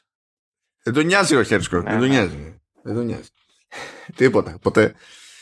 Ε, ε, τώρα μιας και το θυμήθηκα. Ε, πλέον γυρίζει το ντοκιμαντέρ. Πάλι με παίρνοντας την ουσία πολιτική θέση. Είναι, ο Χέρσκοκ ο ίδιος είναι κατά μία ένα στρατευμένος ντοκιμαντερίστα και το ίδιο έχει αρχίσει και κάνει και ο γιος του. Και ο γιος του, επειδή ξέρει, τον έβαλε για αφηγητή στο Γιατί ξέρει, ξέρει ότι ο κόσμος γουστάρει, ρε παιδί μου, σαν, φάση. Anyway, ε, εγώ θα πιαστώ λίγο από το τέλος πριν πάω προς τα, από την ανάποδη για να πω τη γενική μου έτσι, θέση. Ε, μιας και για το τεχνικό το μέρος. Το τεχνικό το μέρος είναι μια μετεξέλιξη προσπαθειών του Φαβρό, ο οποίος δυστυχώς, δυστυχώς, έτσι, μια από τις ε, αρνητικές παρενέργειες της σχετικά πρόσφατης επιτυχίας που έχει γνωρίσει την καριέρα του ήταν ότι έπρεπε να γυρίσει το live action Jungle Book και το The Lion King. αυτά, ας κάνουμε να τα θυμόμαστε αυτά. Ε, ρημάδα Disney, η οποία ρημάδα Disney έχει ανακοινώσει και από το 2020 live action remake του, του Ηρακλή. Ε, ε, ήταν να το δώσει στους Russo Brothers του, του Avengers. Τελικά και του δεν βγήκε. Ναι. Ναι. Ε, ε, και ε, μόλις το ανέλαβε ο Guy Ritchie. Δεν ξέρω, νομίζω είναι κάποιο είδους drinking game στην Disney το πώς τι κάνουμε τα κουμάντα ναι. για τα live action remakes να, Ναι, να πω το εξής. ξέρω. Ε, ε, δεν ξέρω αν μας το έχω πει ποτέ. Είναι, εμ, είναι αγαπημένη μου ταινία της Disney. Ο Ηρακλής. Α, θα σε πιάσε λόγω, λόγω ηλικίας. Η ηλικία παίζει πάρα πολύ Ναι, σημαντικό ρόλο σε ισχύει, αυτά. αλλά θα σου πω το εξής. Όχι ότι ξέρεις, ότι δεν, όχι ότι δεν, δεν το έχω συμπάθεια. Απλά για μένα η φρίκη η δική μου, ας πούμε, είναι με το Aladdin. Γιατί σου ρίχνω μερικά χρόνια και ταιριάζει, ξέρεις. όχι, εγώ έχω ανάγκη το Aladdin. Ε, η πρώτη συνειδητή ανάμνηση που έχω, ας το πούμε, αφύπνιση της σεξουαλικότητας με την έννοια ότι α, μου αρέσουν οι γυναίκες, είναι το Aladdin που είναι η Γιασμίν με το κόκκινο φόρεμα προς το τέλος. Είναι αυτό Χριστέ το μου, κοίταξα τι- και λέω, και λέω «Μμμ». Ή- ήταν η πρώτη φορά που πλέον αυτό μου- μου συμβαίνει ανά διαστήματα που λέω, πλέον λέω εύχομαι αυτό να μην μου ξυπνήσει κάτι. Ρε Σταύρο, ρε Σταύρο, η Disney έχει εκπροσώπηση στην Ελλάδα. Δηλαδή, κάποιος θα το καταλάβει αυτό που είπες. Ε, ε, δεν πει- ε, τι να κάνουμε ρε παιδιά, βγάζουμε βίτσια. Είναι στην ηλικία αυτή.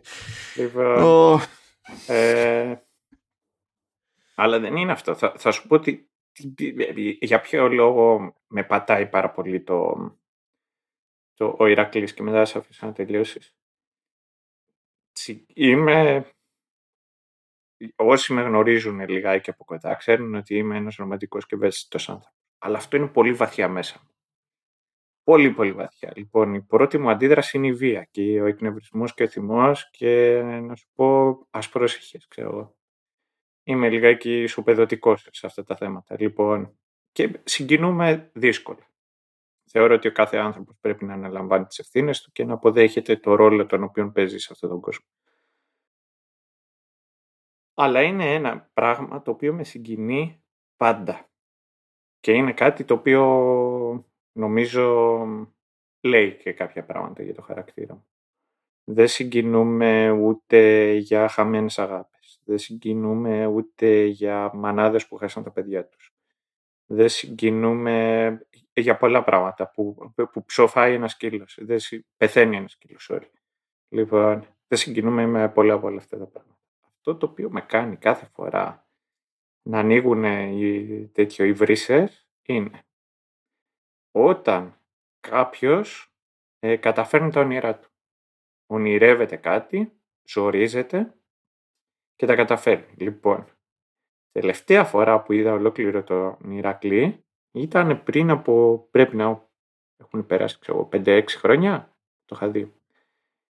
Είναι κάποια στιγμή εκεί ο φιλοκτήτης που λέει θα ήθελα να, να προπονήσω έναν ήρωα που θα είναι τόσο σπουδαίος και τόσο μεγάλος που Κατά κόσμον Ντάνι Τεβίτο. ναι, που η θεή ή Λάκης Λαζόπουλος. όχι, όχι, Ντάνι Τεβίτο. Ντάνι Τεβίτο. Λοιπόν, που οι θεοί λέει θα, θα τον σχεδιάσουν στον ουρανό με τα αστέρια. Και αυτό είναι, η τε- είναι και η τελευταία σκηνή. Που όντως ξέρω εγώ ο Ηρακλής γίνεται ο ήρωας, ο οποίος ε, είναι και, σχε, και σχεδιάζουν οι θεοί το, το ομοίωμα του Ηρακλή στον ουρανό με τα αστέρια και χτυπάει και κοίτα είναι ο μικρός του φίλου. Κλάμα κάθε φορά. Κλάμα, κλάμα. Και δεν έχω καταφέρει να τη δω αυτή τη ταινία ποτέ, να φτάσω σε αυτό το σημείο και να μην αρχίσουν να, να μου τρέχουν δάκρυα. Οπότε αυτός είναι ο βασικότερος λόγος για τον οποίο.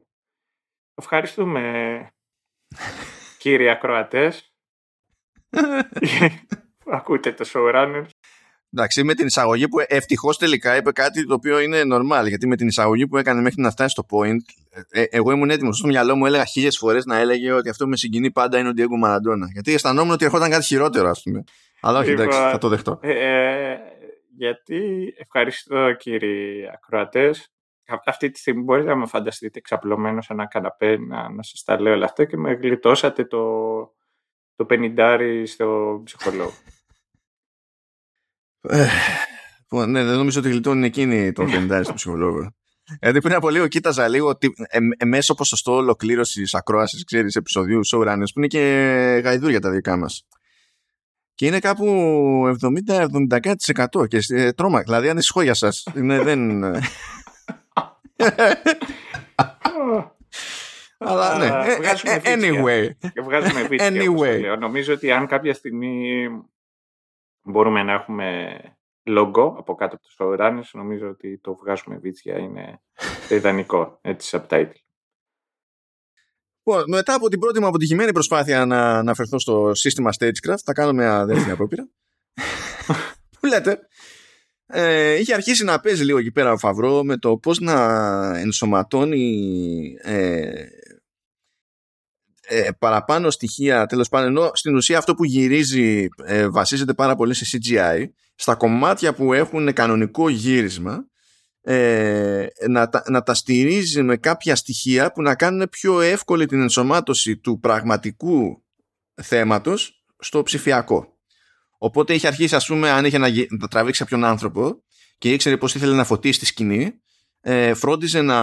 ενώ παντού είχε green screen, ας πούμε, φρόντιζε ο φωτισμός να είναι αυτός που ήθελε στο τέλος, ώστε να τον πάρει έτσι όπως ήταν για να τον βάλει στα CGI, αντί να κάνει τον, ε, τον όλο φωτισμό τεχνητά στο CGI κατόπιν εορτής. Mm. Το οποίο τους, πρέπει να τους γλιτώνει άπειρο χρόνο. Ναι, ναι, ναι, υποτίθεται. Και είχε δουλέψει, δηλαδή τουλάχιστον σε τέτοια Jungle Book δηλαδή και Lion King που τα δοκίμασε εκεί περισσότερο, ε, είχε βασίσει όλο αυτό το, όλο αυτό το πείραμα τέλος πάντων στη μηχανή Unity. Που ξέρει όποιος ξέρει κυρίως από games, αν και τώρα ναι, πλέον είναι παντού αυτό. Και το, αυτό και το Blender είναι τα πιο κλασικά ξέρω. Ναι. Τώρα στην περίπτωση του Stagecraft που είναι η μεταξέλιξη αυτού του concept που πρωτοχρησιμοποιήθηκε στο Mandalorian ε, συνεχίζει να το χρησιμοποιεί η Disney και ε, σιγά σιγά θα το χρησιμοποιούν και περισσότερο γιατί υπάρχει και ένα κόστος χ όπως αντιλαμβάνεστε. Μάλλον θα το αντιληφθείτε όσο το είπα ε, η μετεξέλιξη αυτού του συστήματος που ε, τυχαίνει να βασίζεται αυτή τη φορά σε Unreal Engine ε, είναι στην ουσία ότι έχουμε ένα σκηνικό και έχουμε τους ηθοποιούς αυτό το σκηνικό. Αντί να έχουμε τριγύρω παντού ξέρω εγώ green screens ε, έχουμε LED screens. Και όταν λέμε LED screens δεν εννοούμε οθόνες LED. Που, μην, το, μην ξεκινήσω τέτοιο ραν τώρα, κρίμα είναι. Ε, στην ουσία ε, είναι, είναι video wall που το κάθε pixel είναι λεντάκι μόνο του και at scale ε, φτιάχνουν εικόνα. Οπότε τι γίνεται, είναι ο άλλος στη μέση, ξέρω εγώ, μιας αποθήκης που λέει ο λόγος, αλλά τριγύρω του θα βλέπει την έρημο στην οποία υποτίθεται κυκλοφορεί, ξέρω εγώ κτλ. Αυτό βοηθάει και τον ηθοποιό, γιατί αισθάνεται ότι είναι πιο συνδεδεμένο με το, με το concept. Δεν χρειάζεται όλα να είναι στη, στη φαντασία του. Όπως παραπονιόταν ο Liam Neeson ως Qui Gon ότι δεν είναι η δουλειά αυτή. Ναι, δεν έχω με, με ποιον να παίξω. Ο Σέριαν Μακέλεν έκλαιγε εκεί κάποια στιγμή που λέει γι' αυτό το λόγο έγινε ηθοποιός στο Hobbit. Ναι και ε, αυτό ε, μπλέκει και με λίγο με, τη, με, τη, με, τη, με, το, με ζητήματα προοπτικής. Δηλαδή σου λέει ότι στην περίπτωση ας πούμε του client μπορεί να έχουν ένα τραπέζι μέσα στη μέση, γύρω, γύρω να μην έχει τείχους, αλλά στις οθόνες που είναι τριγύρω στα γυρίσματα να προβάλλεται το περιβάλλον εκείνο του χώρου at scale ώστε να ταιριάζει τέλος πάντων αυτό που βλέπει ο ηθοποιός εκείνη την ώρα με το, concept είμαι μέσα σε ένα ξέρω εγώ, σπιτάκι, μέσα σε ένα δωμάτιο, whatever. Ακόμα και στην περίπτωση που είναι έξω στο χώμα και τα λοιπά, μπορεί να ρίχνανε στο δάπεδο χώμα για να ταιριάζει με αυτό που, ε, που παίζει στη σκηνή και με αυτό που δείχνουν οι οθόνες παραδίπλα. Και όλο αυτό τρέχει ζωντανά εκείνη την πράγμα που σημαίνει ότι πρέπει να έχουν γίνει render και πράγματα από πριν για να προβληθούν στην ουσία, ξού και Unreal Engine ή όποια gaming engine, διότι γενικά προς τα εκεί πηγαίνει όλο. Και όλο αυτό το σύστημα έχει βαφτιστεί πλέον Stagecraft σαν, σαν φάση. Το οποίο είναι πολύ cool όνομα για, τη, για την όλη φάση. Ναι, ε, Blizzard. Whatever. Είπαμε cool όνομα. Πάει τώρα. Ναι. δεν, δεν, δεν υπάρχει τώρα. Πάνε αυτά. Ε, οπότε πάνω στο Mandalorian γα, γατζώθηκε και ένα ακόμη εξελικτικό βήμα ας πούμε, στη, στην κινηματογράφηση ας το πούμε έτσι ειδικά όταν έχουμε αναγκαστικά πολύ CGI να κουμαντάρουμε σε αυτή την, την περίπτωση λοιπόν, βάζοντας στην άκρη αυτό το τεχνικό, ε, θα πω ότι συμφωνώ ότι είναι ακανόνιστη η πρώτη σεζόν, τουλάχιστον του, του Mandalorian, παρότι είναι 8 τα επεισόδια. Και δεν πανηγυρεύοντας, δηλαδή είναι χοντρικά μισά ώρα. Ε, δεν είναι δηλαδή περίπτωση Netflix, έπρεπε να είχαμε κόψει 3 επεισόδια και 10 λεπτά στο κάθε επεισόδιο για να υπάρξει ελπίδα. Αλλά ακόμη και έτσι με αυτά τα 8 επεισόδια και με αυτή τη διάρκεια, σου μένει αναπόφευκτα σε κάποιες περιπτώσεις η εντύπωση ότι το Α, το Β επεισόδιο, ξέρω εγώ, είναι πάνω κάτω filler. Μπορεί να είναι ωραία γυρισμένο, ξέρω εγώ. Μπορεί να είναι, αλλά πάλι λες, ξέρω εγώ, είναι filler. Ε, δεν το παίρνω τόσο προσωπικά στην προκειμένη, επειδή έχουμε να κάνουμε με bounty hunting. Και επειδή είναι ταυτόχρονα μια εξερεύνηση θεματικών του western. Αλλά δεν αλλάζει, πιστεύω, τη γενική εντύπωση ότι όντως είναι ακανόνιστο. Δηλαδή, μπορεί να εκτιμώ την προσπάθεια, επειδή τα κίνητρα είναι αυτά που είναι, αλλά αυτό δεν σημαίνει σε κάποιες περιπτώσεις ότι το αποτέλεσμα ε, είναι πάντα αυτό που ας το πούμε επιβάλλουν, δεν επιβάλλουν περιστάσεις αλλά που ελπίζουμε με βάση τα καλά σημεία τέλος πάντων της όλης υπόθεσης. Αλλά αυτό μπορεί να γίνει λιανά και παραπέρα καθώς θα έχουμε και τις θεματικές από τα ε, από τα western γιατί το κάνει λίγο συνειδητά ότι σε κάθε επεισόδιο ξέρω εγώ είναι σαν να πιάνει ένα άλλο κλισέ ε, από western και να δουλεύει αυτό. Αυτό μου δείχνει εμένα ότι δεν έχει γίνει κατά λάθος. Ναι, και εγώ συμφωνώ ότι δεν έχει γίνει. αυτό θέλω να πω. Ε, αλλά εντάξει, θα το, θα το δούμε. Έχει και νομίζω, νομίζω ώρα είναι να καταπιαστούμε εκεί πέρα με σποιλέρια. Που είναι και λίγο σχετική έννοια από την άποψη ότι είναι μια περίεργη περίπτωση σειράς που μονίμως γίνονται πράγματα, αλλά δεν είναι ότι γίνονται όντως και πράγματα. αλλά. ναι. Είναι anyway. Οπότε, τραβάμε μια γραμμή εδώ πέρα. Spoilers ahoy που λέει και το chapter. και πάμε. Έχουμε λοιπόν ε, δεύτερο επεισόδιο και φυσικά είπαμε ε, καβάντουσε Baby Yoda πρέπει να το γυρίσεις στο, στο πελάτη. Πώς θα εισπράξουμε; Τελείως τυχαία, τελείως τυχαία κάτι Javas έχουν πάει και έχουν κάνει φίλο και φτερό το Razor Crest που είναι το σκάφος του Mandalorian. Πράγμα που σημαίνει ότι πρέπει να αναλάβουμε καινούριο quest για να καταφέρουμε να σηκωθούμε και να φύγουμε από εδώ. Και λένε Java και ότι, ε, κοίταξε, χρειαζόμαστε λέει ένα αυγό. Ένα συγκεκριμένο αυγό από ένα συγκεκριμένο τέρας. Και πρέπει να κάνεις μια μόντα και άμα μας φέρεις το αυγό, τότε θα σου δώσουμε τα ανταλλακτικά που σου κλέψαμε ε, για να κάνεις τα κουμάντα σου και να καταφέρεις να σηκωθείς και να φύγεις. Ε, είναι ένα madhorn και καλά αυτό το πλάσμα. Πηγαίνουν στη σπηλιά του ε, ξεκινάει εκεί πέρα μανούρα. Είναι λίγο ζόρι αυτό το, το Matchhorn. Του κάνει και ζημιά στο, στο Armor. Τρέχει εκεί η μάχη. Δεν τα πηγαίνει πολύ καλά ο Mandalorian. Ο Matchhorn είναι έτοιμος να τον λιώσει το, το Mandalorian. Ε, και ξαφνικά πετάγει το, ο, ο Μπάμπης ο Γιώντας και χρησιμοποιεί The Force και κάνει το τέρας να εωρηθεί στον αέρα και να μην μπορεί να κάνει τίποτα. Και τότε είναι που έχει το περιθώριο το άνοιγμα Μανταλόρια να τραβήξει μία κλαπ και να το σκοτώσει. Καβατσόνι το αυγό, πήγαινε στα τζάβας, λέει ορίστε το αυγό, δεν ξέρω τι, θα, θέλετε να το πουλήσετε, θέλετε να το έχετε σαν έκτημα, δεν ξέρω και εγώ τι. Κατευθείαν έτσι όπως είναι σπάνε το αυγό και αρχίζουν και το τρώνε. Άντε βγάλει άκρη.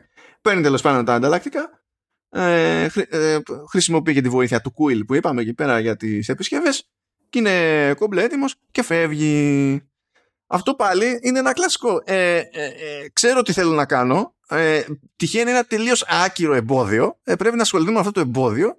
Το οποίο εμπόδιο μας οδηγεί σε ένα εξίσου άκυρο quest. Δηλαδή, αν να βάλουμε κάτω, στη γενική, στο γενικό story ας πούμε του, της φάσης ε, το μόνο πράγμα που έχει νόημα στη, στο δεύτερο επεισόδιο είναι ότι βλέπουμε ότι ο Baby Yoda ε, ε, είναι force user. Όλο το υπόλοιπο είναι άχρηστο. Ναι, for sensitive. Ε, και μετά εντάξει και μια, μια και ένα σύγχρονο meme, This is the way, το οποίο μας απασχόλησε για αρκετό διάστημα. Είναι το This is way και το και εκεί που ξεμπερδεύει με Java λέει I have spoken. Αυτό ναι, ναι ισχύει. ισχύει. Anyway, προχωράμε. Τρίτο επεισοδιάκι. Ε, καταφέρνει να γυρίσει ο Mandalorian παραδίδει το, το Baby Yoda του δίνει εκεί πέρα ο Βέρνερ Χέρτσογκ ε, 20 μπάρες ακόμη από Μπεσκάρ ε, αλλά σφίγγεται λίγο Mandalorian γιατί σου λέει κοίτα τι γλυκούλη που είναι ρωτάει τι, τι θέλουν να κάνουν με τον Baby Yoda του λένε δεν είναι δουλειά σου. Κάναμε, κάναμε την business. Ευχαριστώ γεια σας τέλος πάντων πηγαίνεις στους άλλους τους Mandalorians εκεί τους λίγους που έχουν μείνει πηγαίνεις στο, στη, μετάλλο, στη μεταλλουργό και του φτιάχνει ολόκληρο armor set από Beskar. Γίνεται ξαφνικά πολύ γυαλιστερός ο, ο Mandalorian. Ε, παίρνει και ένα καινούριο job εκεί πέρα από τον Κάργα ε, και είναι να την κάνει. Ξενερώνει όμως, σου λέει ναι αλλά το παιδάκι είναι τόσο, τόσο super cute. Γυρίζει ναι, αλλά περίμενε. Όσο cute και να είναι, κάποια στιγμή τράβηξε και αυτός μία γραμμή και λέει: Όσο εδώ παλιό παιδό είπαμε, μην το παρακάνεις. Και αυτό είχε να κάνει με μία μπίλια στο cockpit. Δηλαδή, σε όλα τα άλλα. Ναι, αλλά μην πειράξεις αυτό. Ισχύει. Um, επιστρέφει εκεί πέρα στο Χέρσκο και συνειδητοποιεί ότι ο δόκτωρας εκεί πέρα που ήταν το, το support ε, ήθελε τον Baby Yoda για, για πειράματα. Ε, την ανάβει στο Χέρσκο, πάει ο Χέρσκο. Για κάποιο λόγο δεν την ανάβει στον στο δόκτωρα. Παίρνει όμως τον Baby Yoda. Πάει να σηκώθει και να φύγει, αλλά του την πέφτει ο Κάργα. Και του την πέφτουν και άλλοι bounty hunters, γιατί σου λέει δεν θα ξεφτυλίσεις εσύ το guild, έχουμε και ένα κούτελο. Εμείς εδώ πέρα.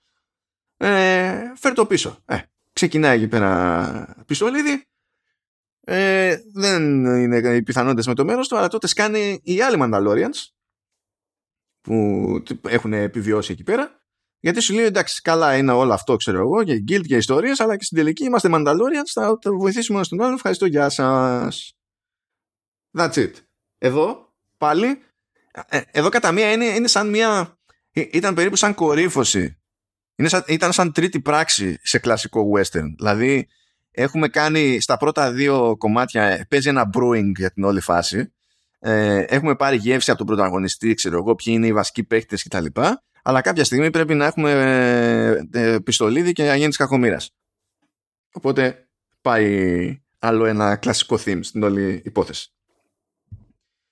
Τέλος πάντων, δραπετεύουν με το Razor Crest εκεί πέρα τα παλικάρια. Ε, και ψάχνουν να δουν τέλος πάντων που μπορούν να κρυφτούν και ψάχνει συγκεκριμένα και ο Mandalorian που μπορεί να αφήσει τον Baby Yoda κάπου να είναι ασφαλής. Ε, εκεί πέρα καταλήγουν σε έναν άλλο πλανήτη έτσι, με πυκνά δάση είναι ο πλανήτης Όργαν εκεί πέρα πετυχαίνουμε την Cara Dune η οποία Cara Dune πάει ως χαρακτήρας. Ναι, τη γνωρίζουμε όταν ήταν cool ακόμα τη Τζίνα Καράνο, τη, η οποία να πω εγώ πέρα από ότι βγήκε και είπε την είδε λιγάκι η Homelander από το πιο πρόσφατο επεισόδιο του Homelander. Λοιπόν, ναι. ε, αυτό The Boys. Από το εξής. Μου άρεσε πάρα πολύ η ηθοποιός και ως χαρακτήρας. Διότι είναι η επιτομή τουλάχιστον αυτό το οποίο προσπαθούσαν κάποτε να πετύχουν τα video games με strong female character. Είναι η Abby των Star Wars. Εντάξει, μεγάλη κουβέντα τώρα, γιατί η Abby είναι, είναι φοβερός χαρακτήρας. Ναι, εντάξει, είναι. Κάρα Dune είναι, καταλαβαίνω, ναι. αλλά εντάξει, έχει μέσα ήταν για, ήταν για κάποια χρόνια, έκανε MMA, έκανε. Ε, από το, επειδή το ανέφερες πιο πριν, το θυμάμαι πάρα πολύ καλά, είναι από το Albuquerque και, και γενικότερα μου άρεσε. Γιατί είναι ντούκι. Ε, εν τω μεταξύ είναι, γιατί τώρα εντάξει είναι εκτός αγωνιστικού. Ναι, ναι. Ε, εκτός αγωνιστικής δράσης. είναι, στη, στην πρώτη σεζόν. δεν είναι μεγάλη μεγάλη, αλλά πρέπει να, να τα κοντεύει τα 40. Τα πάτησε, τα πάτησε φέτος. Α, τα έχει πατήσει, ναι. Ναι, ναι, τα πάτησε φέτος. Στη, στη δεύτερη σεζόν ήταν ακόμη πιο τροφαντή ε, και ναι. τώρα δεν ξέρω που θα είναι, δεν πρόκειται να ξανά είναι, διότι με αυτά που, τα, τα μαγικά που βγήκε και είπε. Ε, ενώ, ενώ υποτίθεται ότι ήταν στο πρόγραμμα να γίνει και spin-off σειρά για, την, για το ρόλο της για την Cara Dune, ε, σου λέει Disney mm, mm, not, not so much. Ευχαριστούμε, γεια σας. Τέλος πάντων, υποτίθεται ότι ήταν shock trooper των Rebels και τώρα είναι μισθοφόρος. Ε, κρύβεται λέει εκεί γύρω ε, λέει στο Μανταλόνια κοίταξε να δεις σηκωφίγε γιατί θα τραβήξεις βλέμματα προσοχή και τα λοιπά και θα με κάψεις ετοιμάζεται να την κάνει αλλά μετά έρχονται κάτι ε, κάτι ψαράδες εκεί πέρα και λέει please help διότι έχουμε κάτι raiders εδώ πέρα και μας την πέφτουν στο, στο ψαροχώρι συνέχεια ε, λέει τέλος πάντων δεν πειράζει λέει κοιτάξτε εγώ θα βοηθήσω κοιτά, στην αφή ε, του, παίρνει και κάτι φράγκα με τα φράγκα προσλαμβάνει την Καρατιούν για να βοηθήσει Ε, έχουμε εκεί κάτι στερεοτυπικά ε, όπου ε, ένα Μανταλόριαν και είναι με, ε, ε, πώς να σου το πω, ε, ας πούμε ότι έχετε λίγο πιο κοντά με μια χείρα, με κάτι παιδιά και τα λοιπά και έτσι ε, παίρνουμε και καλά γεύση από το ζόρι που τραβάει η τοπική κοινότητα. Ε, ε, της εξηγεί εντωμεταξύ ότι κανένας δεν τον έχει δει χωρίς το κράνος και, και τα λοιπά από τότε που ε, τον πήρε το tribe του τέλος πάντων ως ορφανό και κάτι τέτοια. Τέλος πάντων σκάνε οι Raiders είναι ε, Mandalorian, είναι Dune είναι ό,τι κάνανε εκεί πέρα οι χωρικοί. Έχει το κλασικό εκεί το μοντάζ το είμαστε εδώ και εκπαιδεύουμε τους χωρικούς και, για να κάνουν ό,τι μπορούν διαλύουν και ένα ATST που για κάποιο λόγο είχαν καβατζώσει οι, οι επιδρομείς είναι OK, okay, ξέρω εγώ, κομπλέ.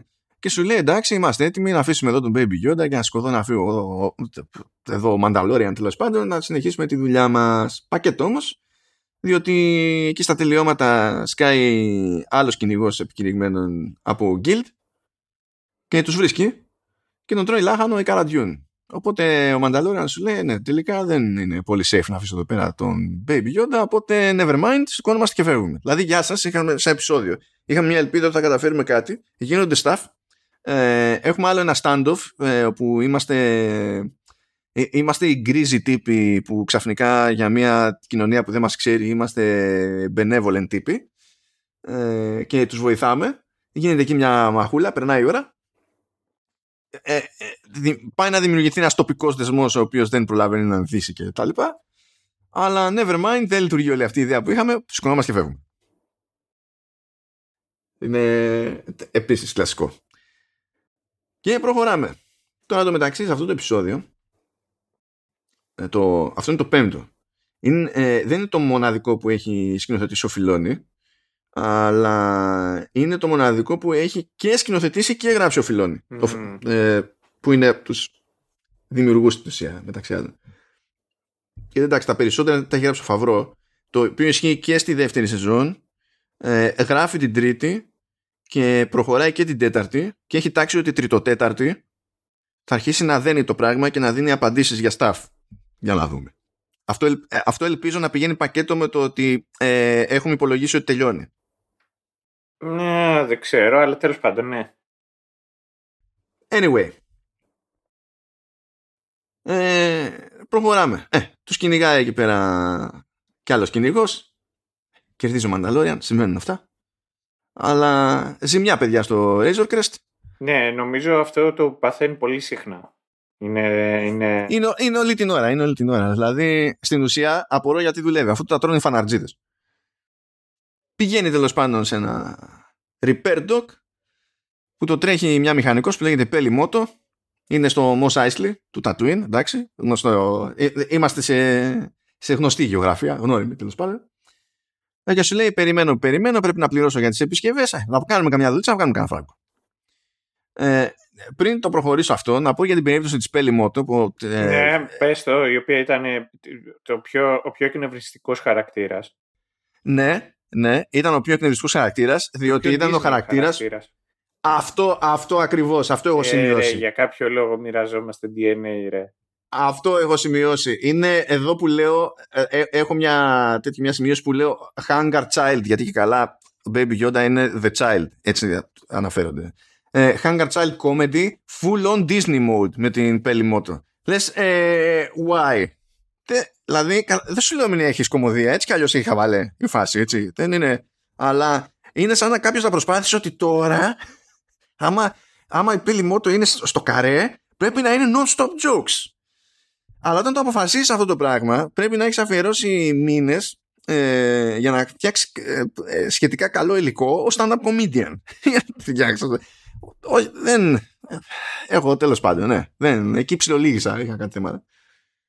Anyway, ψάχνει πάμε δουλίτσα, βρίσκει έναν άλλον κυνηγό, τον Τόρο Κάλικαν, που υποτίθεται ότι έχει ένα δικό του στόχο, την, την Fennec Sand. Θα κάνω εδώ μια στάση στην Fennec Sand, όχι επειδή μετά εμφανίζεται και στο και στο Boba Fett, ε, απλά επειδή δεν ξέρω, έχω μια δυναμία στην Migna Wen, δεν μπορώ να αντιληφθώ ακριβώς ε, πώς ε, τα τελευταία χρόνια γενικά ε, Γιατί εγώ την έβλεπα και στο Agents of S.H.I.E.L.D. Η αλήθεια Ναι, είναι. ακριβώς. Αλλά πέραν, δηλαδή ασχέτως Agent of S.H.I.E.L.D. Ε, δεν μπορώ να συλλάβω πώς είναι σε αυτή την εποχή, σε αυτή τη δε- δεκαετία τέλος πάντων, που παίζει ό,τι παίζει, κάνει ό,τι κάνει και είναι άνω των 50. Δηλαδή είναι 58. Ναι, ισχύει. Είναι, είναι, δεν το πιάνω δηλαδή σαν φάση. Ναι, ισχύει.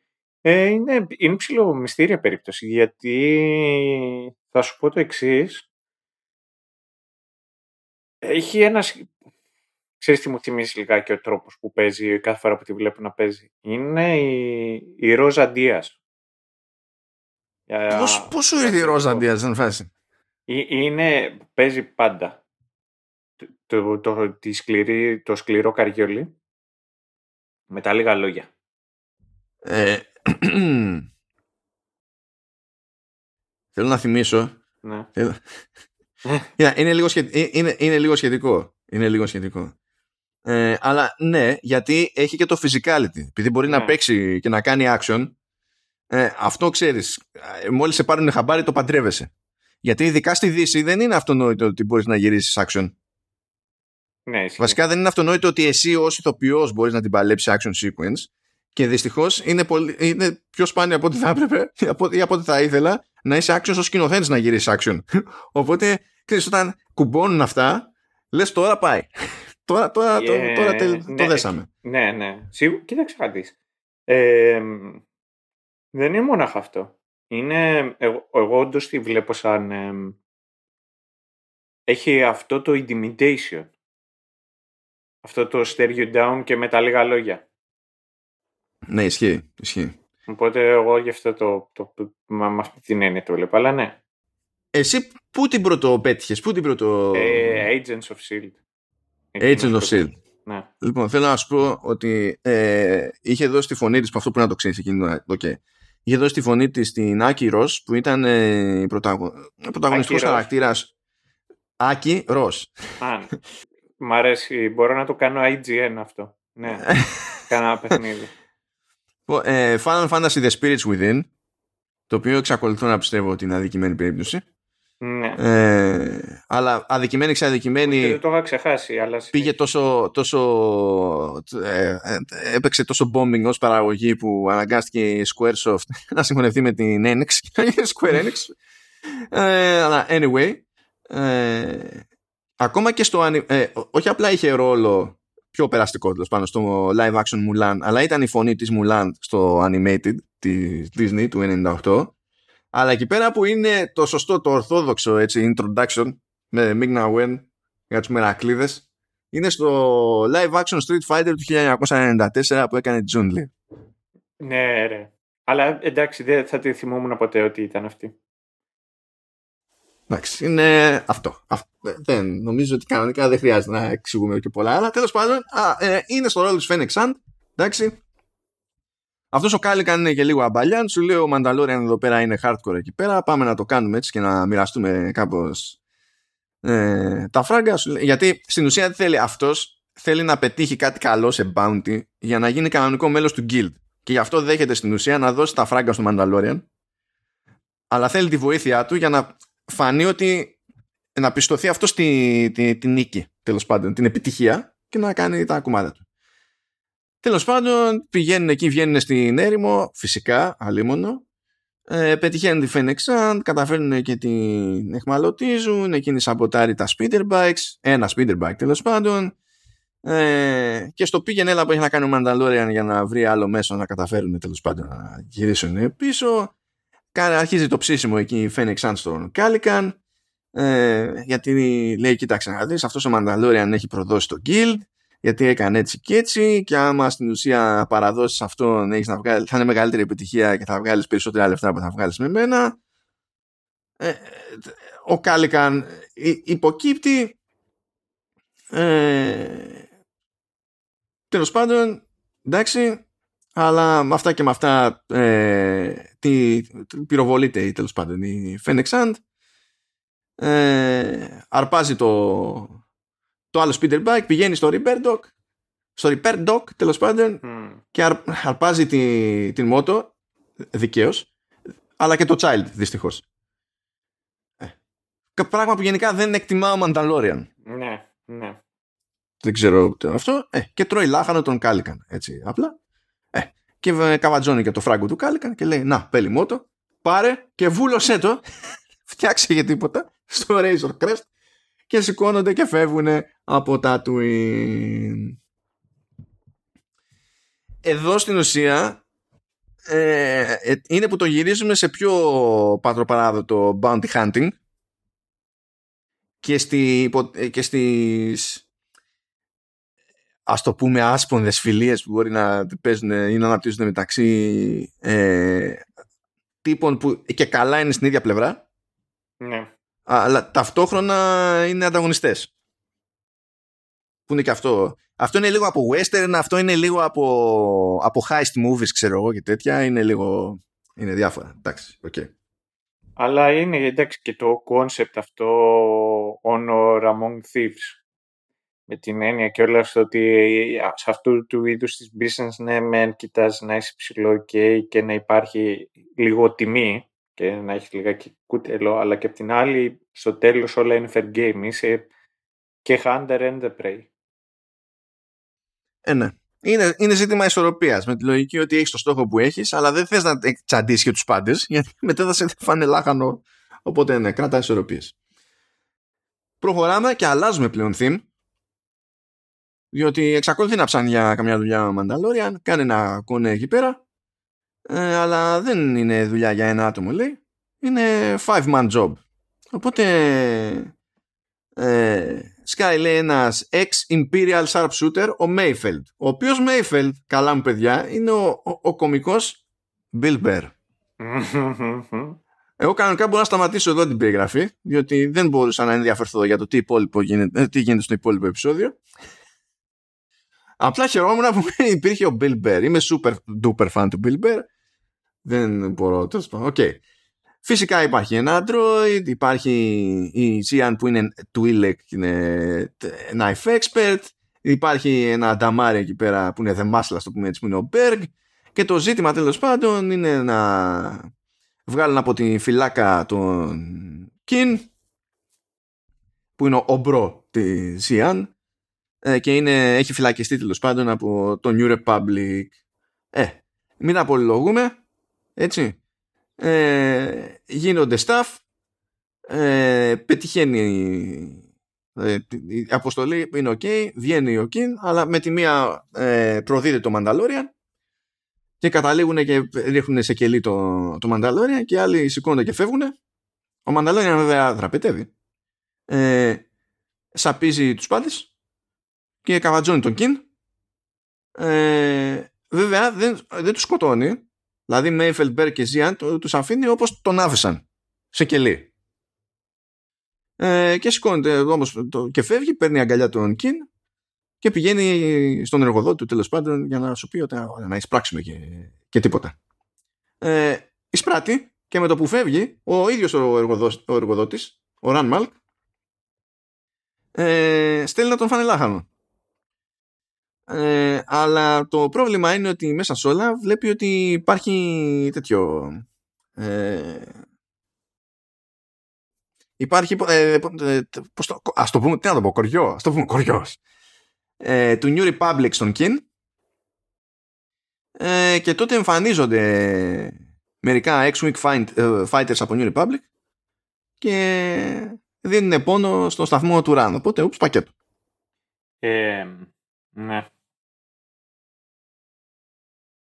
ε, εδώ πάλι μένουμε στις θεματικές western. Απλά το ας το πούμε χρήσιμο που συμβαίνει στην όλη φάση είναι δύο πράγματα που συμβαίνουν εδώ. Ε, είναι από τη μία western αλλά είναι heist είναι λίγο σαν bank robbery που μπλέκει με western αλλά δεν είναι απαραίτητα μόνο western. Το κομμάτι με ληστεία ε, αποδράσεις, φυλακές και τέτοια εντάξει.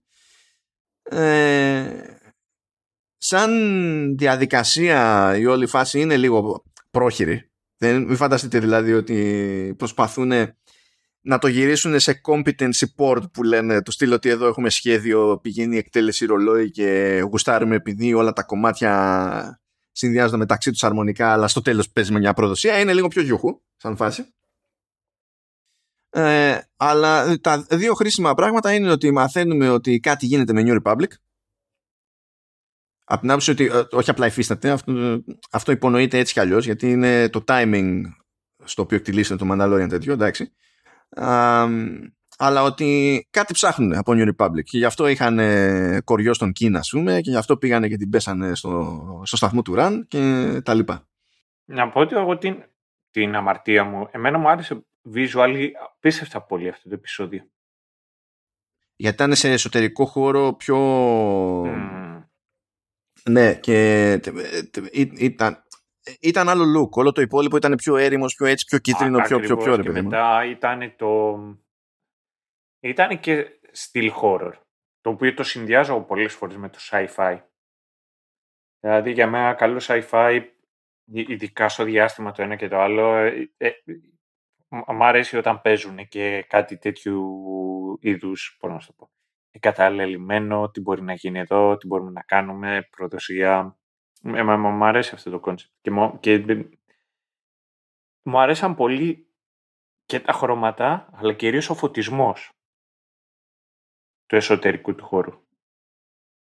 Ναι, γιατί ήταν πιο σκοτεινά, πιο moody, είχε πιο περισσότερες γυαλιστερές επιφάνειες, είχε, εντάξει, είναι, είναι άλλη γραμμή.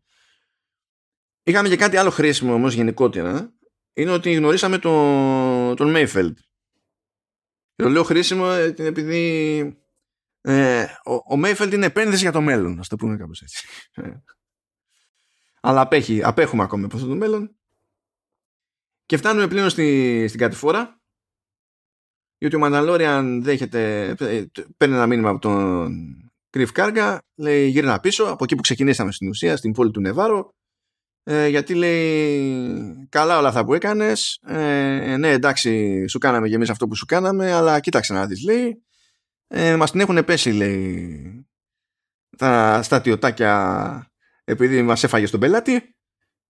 Και λέει κοίταξε να δεις έλα να χρησιμοποιήσουμε λέει τον Baby Yoda ως ε, ως δόλωμα. Ε, για να φάμε λέει το, τον πελάτη και να ελευθερώσουμε την, την πόλη πάρα πολύ ωραία. Και λέει ότι άμα το κάνει αυτό, ρε παιδί μου, λέει ο Κάργα ότι OK, okay, ε, ε, θα, δεν θα είσαι πλέον επικηρυγμένος στο, στο guild και, και τα λοιπά. Και θα αφήσουμε και το, και το Baby Yoda ήσυχο. Ο Mandalorian σου λέει βέβαια ότι hm, hm, hm, too good to be true. Οπότε φωνάζει Cara Dune και Kuiil και ο Kuiil φέρνει μαζί και το Nige 11 που τον, τον ίσιοσε για να, και τον έχει προγραμματίσει στην ουσία να, να προστατεύσει τον Baby Yoda. Γίνεται συνάντηση με κάργα. Ε, τους την πέφτουν εκεί πέρα κάτι υπτάμενα staff. ο κάργα τραυματίζεται. Ε, αλλά βλέπουμε το, τον Baby Yoda και χρησιμοποιεί τη Force για να τον θεραπεύσει. Ε, και αφού γίνεται αυτό το πράγμα, είναι σαν να έχει ένα change of heart, ας πούμε, ο Κάργα και πηγαίνει και δολοφονεί τους δικούς τους συνεργάτες. Ομολογεί ότι όλη η φάση ήταν ε, παγίδα και ο στόχος ήταν στην ουσία να πυροβολήσει τον Μανταλόριαν και να καβατζώσει τον Baby Yoda.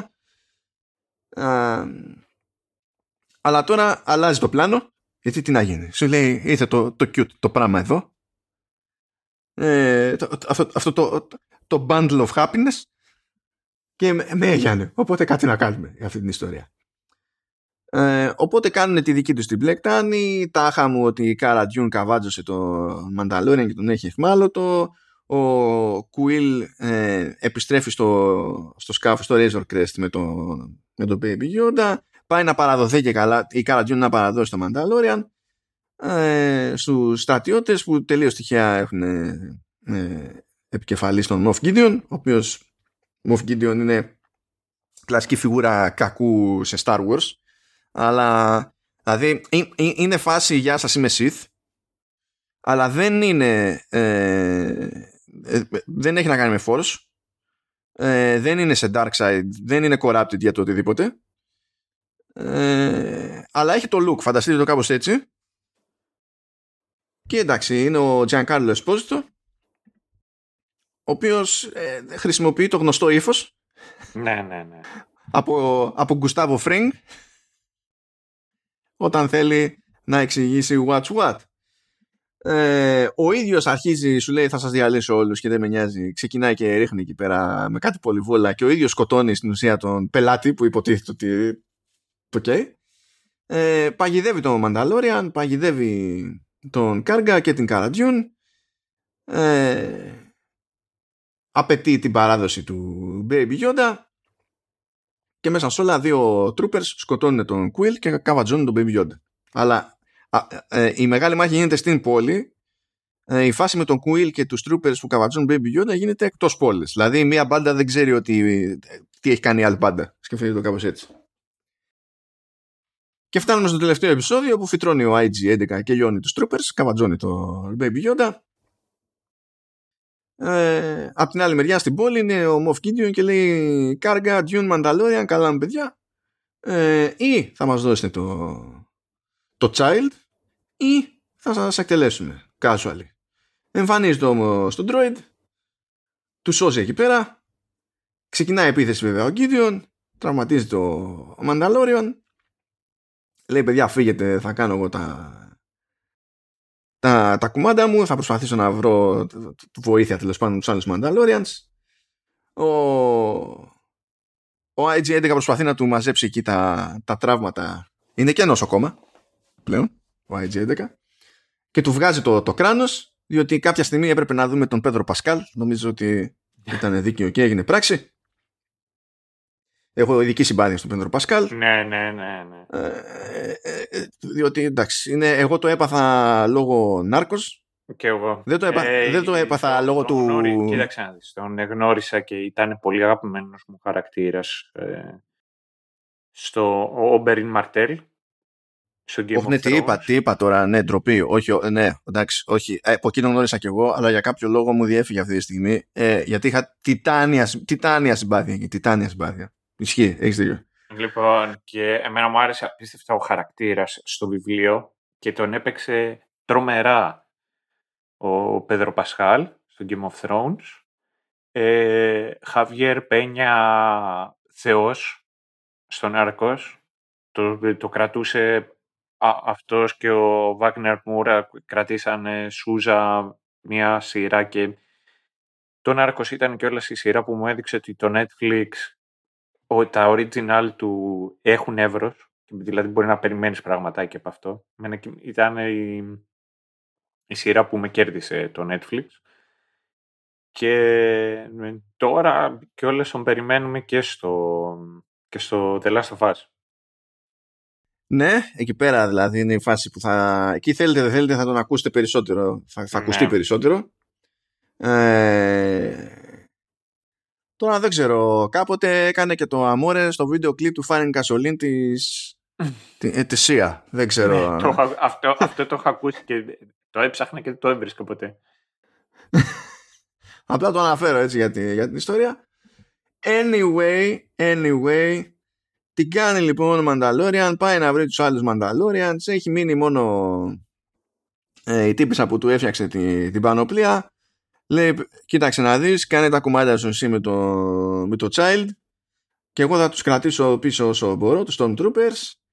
Καταφέρνουν οι υπόλοιποι, το γκρουπάκι ε, αποδρά, τους την πέφτουν όμως ε, άλλοι Stormtroopers στο τέλος της διαδρομής. Αυτό καταστρέφεται ο IG-11 διότι είναι ελβετικός σουγιάς.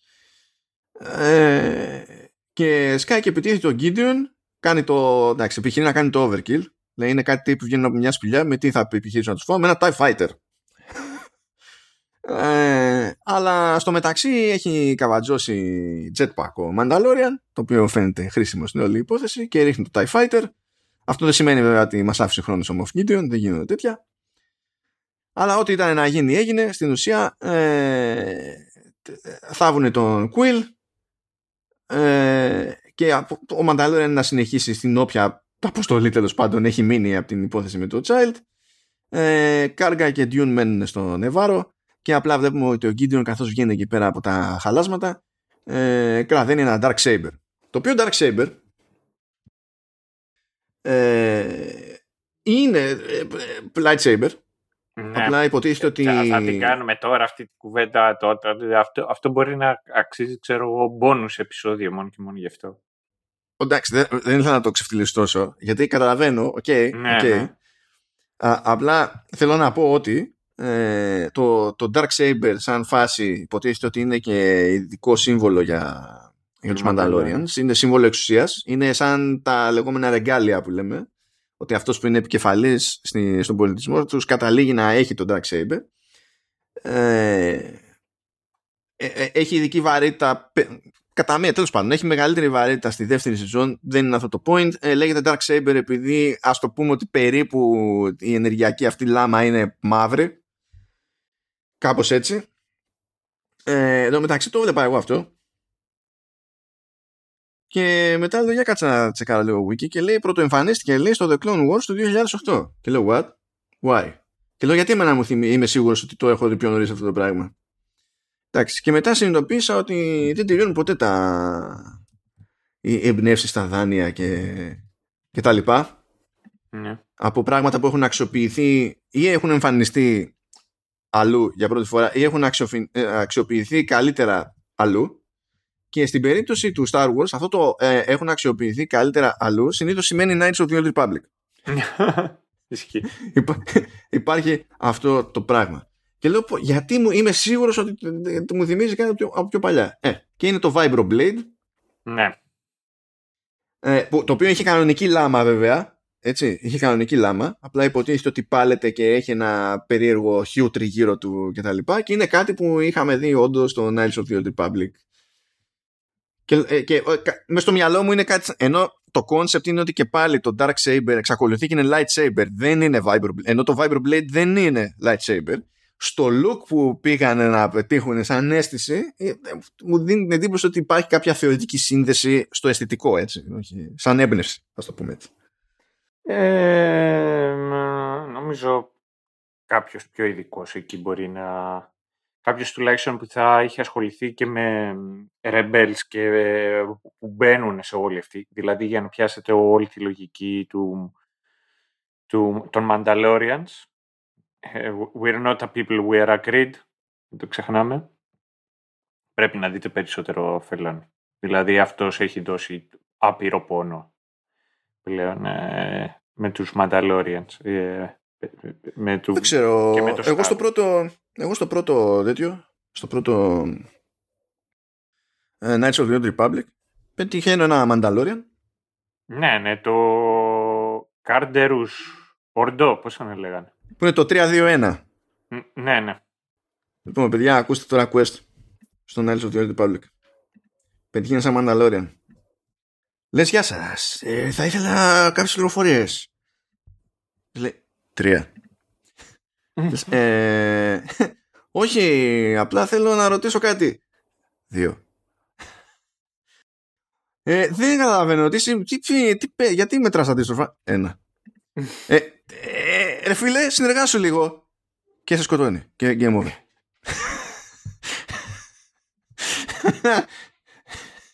Όχι. Δες, Και το εννοεί, είναι game over. Δηλαδή, αν έχεις κάνει Ναι. save πριν, ας πούμε, είναι πακέτο.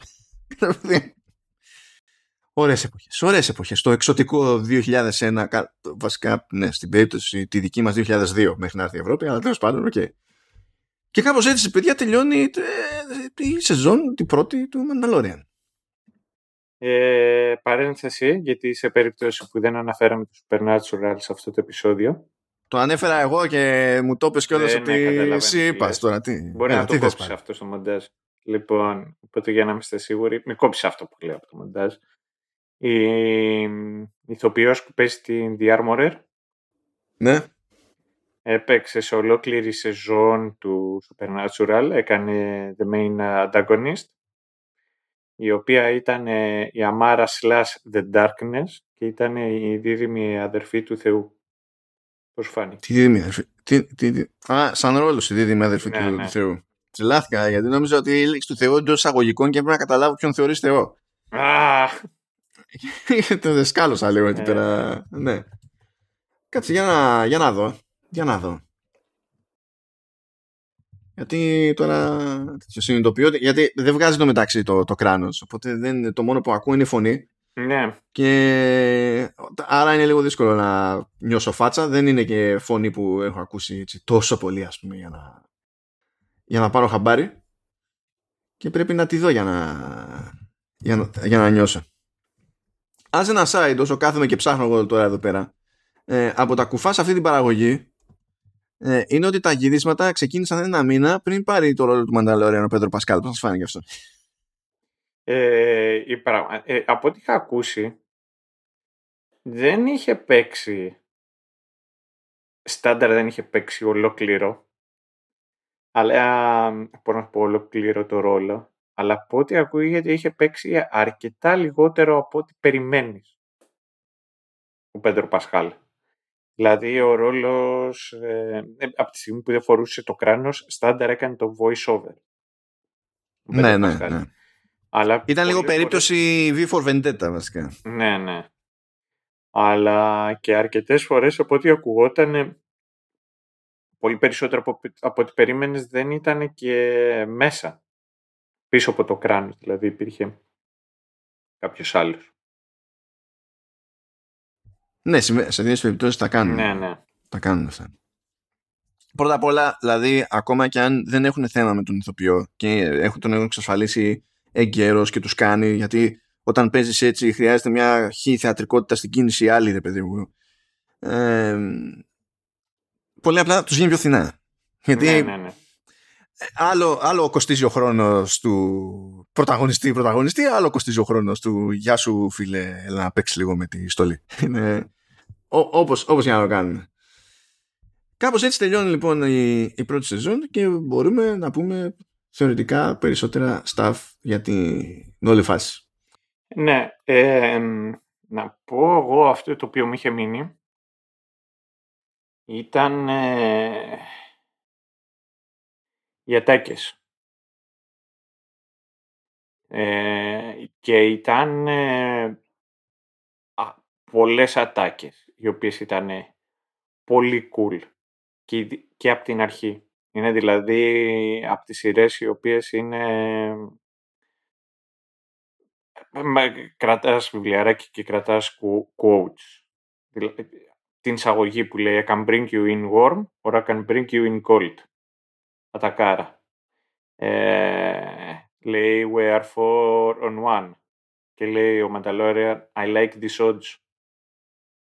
Εντάξει, αυτό, αυτό είναι πιο φορεμένο. Αυτό είναι πιο φορεμένο ναι, one-liner. ναι. Εντάξει. Και πιο Star Wars. Never tell me the odds. Ναι, ναι. Είναι μ, η ατάκα του The Client. Και πώς το λέει; Bounty hunting is a complicated profession. Ε, το I have spoken, το οποίο είπαμε, και το This is the way, που είχε μείνει meme παντού για, το, το, το, που- για μήνες από όταν είχε κυκλοφορήσει το Mandalorian. EG-11, ε, I will initiate self-destruct. Και ε, μου θύμισε τον... ε, έλα μωρέ, πώς ήταν το ρομπότ στο Archer 1999. Το στο ποιο Archer; το Archer που ήταν στο, στο μέλλον, σε μια σεζόν του Archer 1999.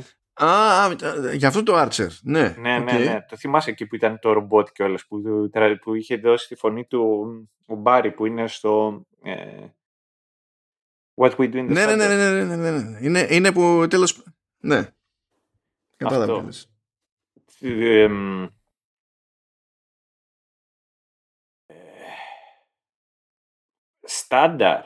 Στάνταρ ξεχνάω κι άλλες ατάκες, διότι εντάξει είναι ολόκληρο, δεν, δεν έχει τελειωμό. Ε, και αυτό το οποίο μου άρεσε εμένα πάρα πολύ, πραγματικά δεν ξέρω αν κάπου, εγώ τα έχω βρει online σε 4K, αλλά δεν ξέρω αν μπορούμε να τα βρούμε κάπου official. Μου άρεσε το artwork στο τέλος κάθε επεισοδίου. Μμμ. Το οποίο... Εντάξει, Αυτό είναι concept art στην ουσία. Ναι, που είναι το concept art. pre-production. Και λες, ρε φίλε, που πραγματικά το τι ταλέντο μαζεύει. Και μου αρέσει, που- νομίζω watercoloring δεν είναι αυτό. Νομίζω αυτό.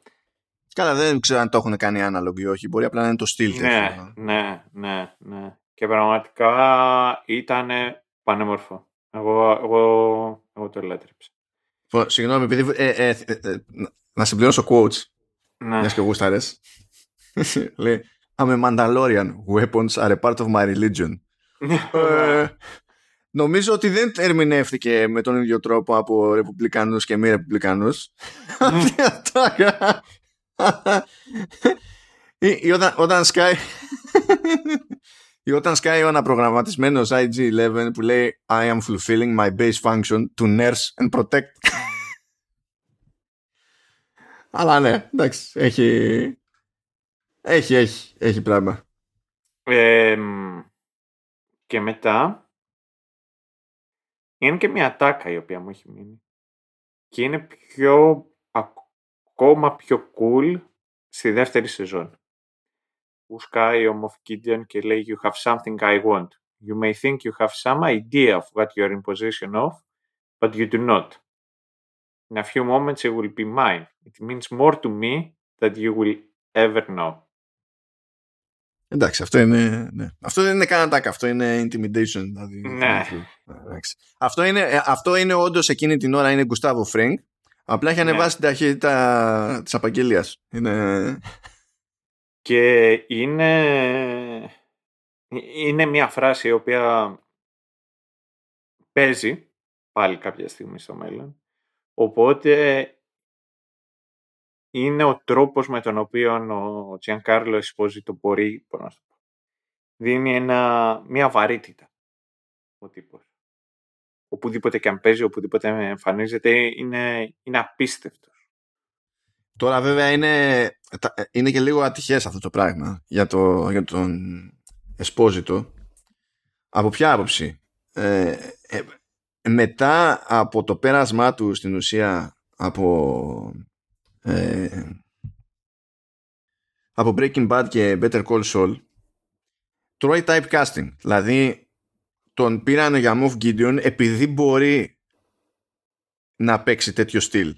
Ακόμα και στο Far Cry 6 τον βάλανε ένα κοσυπόδες, τον πήρανε επειδή μπορεί, να, επειδή έπαιξε όπως έπαιξε σε Breaking Bad και τα λοιπά. Το οποίο από άποψη, ξέρεις, από, την, πλευ- από τη σκοπιά τη δική του, του, του ηθοποιού, ας πούμε, δημιουργικά μιλώντας, είναι λίγο ξενερωτικό. Αλλά είναι πολύ καλός τώρα σε αυτό. Τι να γίνει. Πακέτο. Ναι. Εντάξει. Ναι, κοίταξε να δεις. Ε, εγώ θα σου πω ότι... Συμ, συ- κοίταξε. Συμφωνώ. Συμφωνώ 100%. Αλλά πραγματικά πώς υπάρχουν λίγοι πλέον deadpan; Ε, ηθοποιοί οι οποίοι μπορούν να παίξουν συγκεκριμένους ρόλους. Δεν νομίζω ότι υπάρχουν πολλοί οι οποίοι μπορούν να παίξουν αυτό το stone cold look ο τρόπο πώς να, σου πω, να σε κοιτάζουν, να λένε απλά λόγια και να δηλώνουν την απειλή όπως ο Giancarlo Esposito. Και εμ, ο συγκεκριμένος ρόλος και ο, ο τρόπος με τον οποίο μπορεί και παίζει ο ηθοποιός δείχνει ότι υπάρχει ρε παιδί μου πιθανότητα, υπάρχει βάθος στο Star Wars για να γυρίσουμε να δούμε χαρακτήρες οι οποίοι να έχουν ειδικό gravitas και να είναι ανακατεμένοι με το, με το Empire με διαφορετικούς τρόπους πέρα από το να είσαι Sith και να, είσαι, και να ασχολείσαι με The Force. Ε, Ναι, καλά. Βασικά είναι, είναι παρανόηση ότι αν είσαι Sith είσαι και χρήστης Force. Δεν ισχύει στην πραγματικότητα αυτό. Sith είναι οργάνωση, ναι, εντάξει, να το πούμε έτσι. με την έννοια, όπως το λέμε εμείς, όχι με την έννοια. Το... Γιατί υπάρχει και ο Φιλίππα, έχει κάτω τέτοια. Αλλά ναι, πιο συγκεκριμένα με... α- αυτό εννοώ και εγώ. Ε, και μετά, ε, ένας, και ένας από τους λόγους για τους οποίους εμένα με καίει λιγάκι αυτό παραπάνω είναι το ότι ειδικά στις ταινίες. η Disney είτε έχει να κάνει με Star Wars είτε έχει να κάνει με Marvel έχει την τάση να, να τα σκατώνει με τέτοιους Ja, είδους περισσότερο με χαρακτήρες. Star Wars παρά με, Va- με Marvel, πιστεύω. Marvel δηλαδή έχει, ε, ε, έχει και καλά παραδείγματα και ε, έως και πολύ καλά και έχει και μέχρι αδιάφορα. Star Wars δεν ξέρω τι έχει, διότι δεν νομίζω ότι έχει καταλάβει κανένας τι υποτίθεται ότι κάνει στον κινηματογράφο τα τελευταία χρόνια με Star Wars. Ναι. Ούτε αυτοί Ε, έχουν καταλάβει. Α- Αυτό το οποίο σκέφτομαι ότι έναν ηθοποιό τώρα, γιατί συζητάμε για τον Giancarlo Esposito. Okay. Έναν ηθοποιό τον οποίο εγώ σκέφτομαι αρκετές φορές. Και, το, το, και τον έχει χρησιμοποιήσει και στα Star Wars αλλά και στη Marvel και τις δύο φορές πραγματικά τα έχει κάνει χάλια είναι το Match Mikkelsen. Και λες ρε φίλε όχι. Έχεις ένα τέτοιο ηθοποιό. Τον χρησιμοποιείς και τις δύο φορές σκάει στο, στο franchise σου. Και εντάξει, ηθοποιάρα, μούτρο μεγάλο, αλυταράς, δεν είναι έπρεπε παιδί μου ότι ο, και ο Μίκελσεν κιόλας ότι είναι και επιλεκτικός. Δηλαδή, 9 στις 10 φορές ναι σε όλα θα πει. Έχει εμφαντιστεί σε ό,τι να είναι.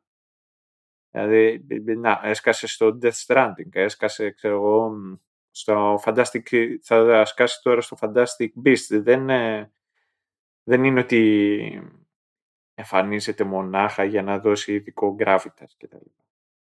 Και τον έχεις και στο Rogue One και είναι κομπάρσος σκάει στο Doctor Strange. Έχει κεντρικό ρόλο και πάλι καταφέρνεις και τον έχεις σκομπάρει. Και λες εντάξει, μια χαρά. Καλά πήγε και αυτό.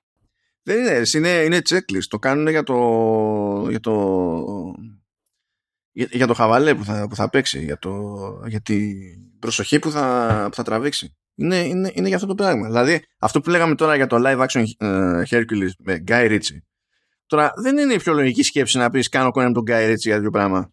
Ναι, ναι. Αλλά άμα το σκεφτείς μαρκετινίστικα, θα πει: Όλοι θα κουφαθούν που κάναμε κόνε με τον Γκάι Ρίτσι. Δηλαδή ε, είναι και λίγο έτσι μπακάλικα ώρε-ώρε κάποια κόνε που παίζουν.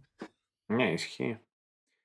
Εντάξει, ο Γκάι Ρίτσι από εκεί που ήταν. Ε, ε, στη Σύζυγος της Μαντώνα. Ε, ναι, ήταν στη συμπάθειά μου on par με, με Ταραντίνο. Δηλαδή στα early zeros. Όχι early, middle πες εκεί 6, 7, 8. Ήταν, ήταν από τις μεγάλες μου αδυναμίες και ο, ο Γκάι Τα τελευταία χρόνια απλά αναρωτιέμαι τι κάνει αυτός ο άνθρωπος. Κι όμως, να σου πω κάτι, δεν κάνει ακίνητο από την άποψη ότι καλά, εκεί πέρα στα early 2000s, πέραν το ότι ανάλογα με την ηλικία τώρα μπορεί να έχεις προλάβει και το ντόρο που είχε γίνει με Lock, Stock and Two Smoking Barrels. Ναι, εννοείται. Λοιπόν, θέλω να πω για Lock, Stock and Two Smoking Barrels ότι με έχει βγάλει άσπρο πρόσωπο πριν καν το δω. Ήξερα τον αγγλικό τίτλο όμως. Ε, γιατί ήταν εδώ, θυμάμαι, ήταν something something και δύο καπνισμένες κάνες. Ε, ναι, ναι. Αλλά ε, ε, εμένα μου είχε μείνει ο αγγλικός ο τίτλος και από τότε πάντα οι αγγλικοί τίτλοι μου μένουν. Ε, είχαν το θράσος όταν έδινα proficiency να χρησιμοποιήσουν αυτόν τον ιδιωματισμό στο, σε, σε paper. Και είναι με το που βλέπω lock, stock, end και είχε από κάτω ε, multiple choice, δεν ασχολήθηκα καν με το τι έλεγε η πρόταση του smoking barrels. ε, και θυμάμαι βγαίνω από το, δηλαδή τελειώνουμε με εκείνο το, το paper και βγαίνουν έντρομοι μερικοί έξω. Καλά ρε φίλε, τι ήταν αυτό εκεί πέρα που έλεγε lock, stock, ε, and took smoking barrels. Και, δηλαδή, τι, τι εννοεί, δεν έχω ιδέα. Τότε πώς το ήξερες, από την ταινία του Γκάριτ. ε, είναι έτσι. Ε... Εκεί που έγινε τζέρτζελο ήταν με το snatch, εντάξει. Snatch, και θα σου πω το εξής. Θα σου πω το εξής. Ε, είναι συγκεκριμένες είναι, είναι συγκεκριμένες ε, ταινίες τις οποίες τις βλέπω στάνταρ κάθε χρόνο. Okay, στάνταρ κάθε χρόνο. Αρκετές από αυτές είναι του Ταραντίνο. Δηλαδή έχω αγάπη στον Ταραντίνο. Μέσα σε αυτές τις δύο, ειδικά λίγο μικρότερος, ε, ήταν και του Κάι Ρίτσι. Και Lock, Stock and Two Smoking Barrels, αλλά πραγματικά Snatch. Και το λέω, είχα γνωρί... έχω μια γνωστή η οποία έχει έρωτα. Έρωτα με τον Brad Pitt. Και μου λέει πω πω τι πέδαρος είναι, ξέρω εγώ, στο, ε, στο Fight Club. Που ναι, συμφωνώ και τα λοιπά, τεράστιος φαν του Fight Club. Τη λέω ναι, αλλά εκεί που είναι απόλυτος Θεός είναι στο The Snatch. Και γυρνάει και μου λέει, στο ποιο, και είμαι. Δεν γίνεται. Δεν γίνεται. Snatch είναι η απόλυτη, ο απόλυτος ρόλος που είχε ποτέ στη ζωή του ο Brad Pitt. Είναι ό,τι και να πεις. Κάνει ένα τσιγκάνο μποξέρ. Και όχι τσιγκάνο τσιγκάνο, βρετανό τσιγκάνο. Είναι, είναι, είναι παράνοια. είναι παράνοια. Τι τώρα ξοκύλαμε, φταίω εγώ για το ότι ξοκύλαμε με Γκάι Ρίτσι και καταφέρα, μετά το έπιασε ο Σταύρος και ξοκύλαμε ακόμη περισσότερο με Brad Pitt και δεν έχει καταφέρει κανένας να κάνει point. ναι, ναι, γιατί πράγμα μιλάμε. δεν θυμάμαι καν γιατί ξεκίνησα, οπότε θα προσποιηθώ ότι θα κλείσω τον κύκλο για τον Γκάι Ρίτσι και θα δούμε τα υπόλοιπα. Μιας και είπες ότι ξέρεις, μετά αναρωτιέσαι τι κάνει. Μετά το The Snatch έκανε το Swept Away με τη Madonna, το οποίο ήταν άθλιο. Ναι, εντάξει. Μετά έκανε το Revolver, γύρισε σε action και λες εντάξει ξέρω εγώ. Μετά έκανε το Rock and Roll που to this day, παιδιά, το Rock and Roll είναι του μπάνου. Ναι, συμφωνώ. Οπότε θα το πρόσθετε και αυτό. Και πάλι πάντα μου αγαπάω το, το cast του. Δηλαδή, Gerard Butler έπαιζε εκεί. Ε, ε, Mark Strong, ο οποίος είναι και αυτός... Idris Elba, Tom Hardy, είναι κωμικό, είναι Jeremy Piven. Ναι, και παίζει, πώς την λένε; Θα, πλέον τη λένε θα, Θαντίου Νιούτον. Ακριβώς, παίζει και εκείνη. Που είναι μεγάλη μου αδυναμία. Είναι, είναι τούμπανο το rock and roll, είναι, είναι πραγματικό τούμπανο. Μετά έμπλεξε εκεί πέρα με τα Sherlock Holmes που ε, ε, διχάζομαι γενικά. Μετά έσκασε The Man from Uncle. Το οποίο και αυτό είναι πάρα πολύ ωραίο και είναι... Αν δεν υπάρχει πιο πιστικός ρόλος στο... Είναι και από τους καλύτερους ρόλους που είχε ποτέ ο... Έλα. Σκάλεσα, πώς το λένε το αγόρι μας. Ο Χένρι Κάβιλ. Ναι, θα διαφωνήσω προς αυτό γιατί ξέρω πώς ναι, το λες. Γιατί υπάρχει το, υπάρχουν συγκεκριμένες σεζόν του Tudors, αλλά όχι, όχι μόνο. Α, συγγνώμη, κάτσε. Ο πιο πιστικός ως προς τι, γιατί μπορεί να κάνω και λάθος. Ότι είναι ο, ο καλύτερος επόμενος Bond. Α, ναι, εντάξει. Ως προς αυτό, ως προς αυτό, ναι. Ως προς αυτό, ναι. νόμιζα ότι θα έλεγες άλλο πράγμα, αλλά OK, okay, το δέχομαι. Α, μετά έκανε το King Arthur, το οποίο προσωπικά το θεωρώ πιο, πολύ καλύτερο από ό,τι περίμενα. Το οποίο έχει, α, για μένα έχει και άρρωστα καλό soundtrack από Daniel Pemberton. Δεν, δεν, δεν κατάλαβα πώς έγινε όλο αυτό. Και μετά έκανε το live action Aladdin, το οποίο είναι προσβολή και έγκλημα κατά της ανθρωπότητας.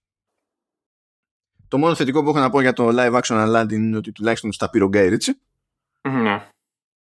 Επανήλθε μετά με The Gentleman και Wrath of Man, το πιο δικό του το στυλ. Ε, και τώρα μπλέκουμε πάλι όπως μπλέκουμε. Τέλος πάντων. Τέλος πάντων.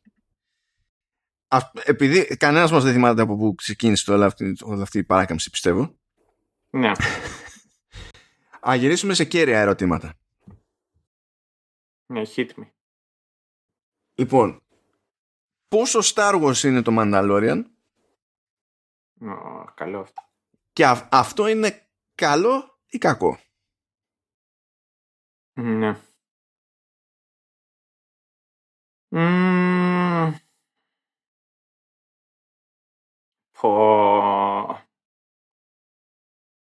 Ε, Ήπουλος τελείως. Είναι ναι, ναι, ναι, γιατί κοίταξε να δεις.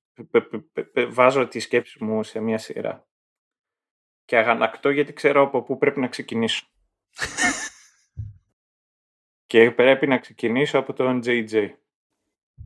Όπα, Λοιπόν... Πιστεύω, ποιο είναι το καλύτερο πράγμα που πιστεύεις ότι έχει προσφέρει στον κόσμο ο J.J. Abrams γενικά; Ε...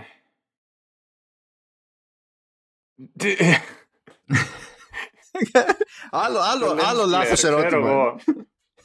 Αυτό. Ε... Ε, ε, έχω, έχω εγώ μία. Έχω, έχω ένα, θα σου, πω. Νομίζω, θα, εγώ, λοιπόν, unironically, ναι. αυτό το οποίο θα πω, ε, όποιος διαφωνεί, fight me bro, τον έχω στην ίδια κατηγορία με τον Michael Bay. Αυτό. Θα πω. Δεν είναι τίποτα το τρομερό. Δεν είναι χάλιας, δεν είναι τίποτα το τρομερό. Πιάνει, οτιδήποτε πιάνει, έχει βρει μια συνταγή ώστε να αναπαράγει όχι themes, να κοπιάρει παλιότερα concept, αγνώντας τα, βάζοντας πινελιές feel good και γκίκινες και κλείνοντας το ματάκι στο fandom χωρίς να λέει τίποτα ουσιαστικό. Το, τα Star Wars δεν καταφέρανε ποτέ να γίνουν πραγματικά παιδιά οποιοδήποτε άλλου πέρα από του Λούκας. Δεν θεωρώ το Λούκας κάποιον, ε, να το πω, δεν είναι σε καμία περίπτωση Spielberg, δεν είναι σε καμία περίπτωση Cameron, αλλά ο τύπος ήξερε τι έκανε όταν τα έφτιαχνε. Αγαπούσε αυτό, αγαπούσε κάποια συγκεκριμένα ζάντρα και τα πάντρεψε, δεν τράπηκε ποτέ για αυτό το οποίο έκανε. Και ε, φαίνεται. Φαίνεται. Δηλαδή, του έκατσε και το cast. Ε, έχει πολύ πλάκα κυρίως να κάποιος να ασχοληθεί με το, το A New Hope. Έχει πολύ, θυμάμαι ένα συγκεκριμένο μια συνέντευξη εκεί που έχει πάει κάπου ο Μαρκ Χάμιλ και λέει κάποια στιγμή ήταν ε, η σκηνή στην οποία βρίσκεται ο Λουκ, ο Χάν και η Λέια ε, στο σκουπίδο συμπιεστή. Και γυρίζανε, τελειώνουν μια σκηνή και γυρίζουν μια άλλη και γυρνάει ο Χάμιλ και λέει στο Λούκας, λέει ε, για λόγους continuity, αφού βγήκαμε μόλις τώρα από εκεί πέρα, αυτό το οποίο γυρίσαμε χτες, δεν θα έπρεπε να ήμασταν ε, βρεγμένοι. Και γυρνάει ο Χάρης Φόρτ και του λέει «Hey, kid, this isn't this kind of movie. If people notice this, we are in big trouble». και αυτό το κάνανε embrace. Λοιπόν, το Star Wars είναι πάρα πολλά πράγματα. Αλλά το πιο σημαντικό απ' όλα είναι ότι σου δίνει τη δυνατότητα να, να δεις ότι οποιοδήποτε μπορεί να γίνει ήρωας, ότι το, το καλό κερδίζει και είναι αυτό το οποίο είναι space opera. Είναι μια δραματική ιστορία. Λοιπόν, αν είναι το Mandalorian Star Wars. Μου, μου είχε γίνει η εξής κουβέντα κάποια στιγμή με, από το φίλο μου, τον αφεντικό μου ο οποίος μου κάνει την εξής ερώτηση. Αν έπρεπε να διαλέξεις πού θα μείνεις, θα προτιμούσες να έμενες στον κόσμο του Star Wars ή του Star Trek; Και του έλεγα, αν ήμουν ο, ο, everyday Jimmy, θα προτιμούσα να ήμουν στο Star Trek. Αν θα μπορούσα όμως να ήμουν το οτιδήποτε, θα προτιμούσα να ήμουν Star Wars. Και δεν έχει να κάνει μονάχα με το να αν ήμουν Jedi ή Sith αλλά το ότι έχει το sci-fi, έχει και τη μαγεία. Με υπό αυτό το πρίσμα, έχοντας λοιπόν μια αντίληψη το τι εγώ θεωρώ Star Wars. Δεν, δεν πιστεύω ότι το όραμα των τελευταίων τριών ταινιών ότι ήταν ουσιαστικά αυτό το οποίο περίμενα από, το, από Star Wars. Ε, Σταύρο, μην προσπίσει ότι είχαν όραμα συγκεκριμένο οι τρεις τελευταίες ταινίες. Ναι, γιατί ναι. ενοχλούμε. Δεν είχε Δεν, μπο, δεν, δεν μπορείς να συγκρίνεις με το μηδέν. Δεν, δεν διαιρείς με το μηδέν. Διάφορα με ναι, το μηδέν. Δεν, δεν γίνεται. Ναι. Δεν έχει σημασία αν άρεσε η αλφα ταινία. Είναι ότι αυτό το πράγμα δεν είχε κατεύθυνση. Δεν είχε κατεύθυνση. Άρα, τι, ξέρω εγώ, τι να πούμε ως προς αυτό. Η πρώτη σεζόν του Μανταλόρια, λοιπόν, δεν ήταν Star Wars.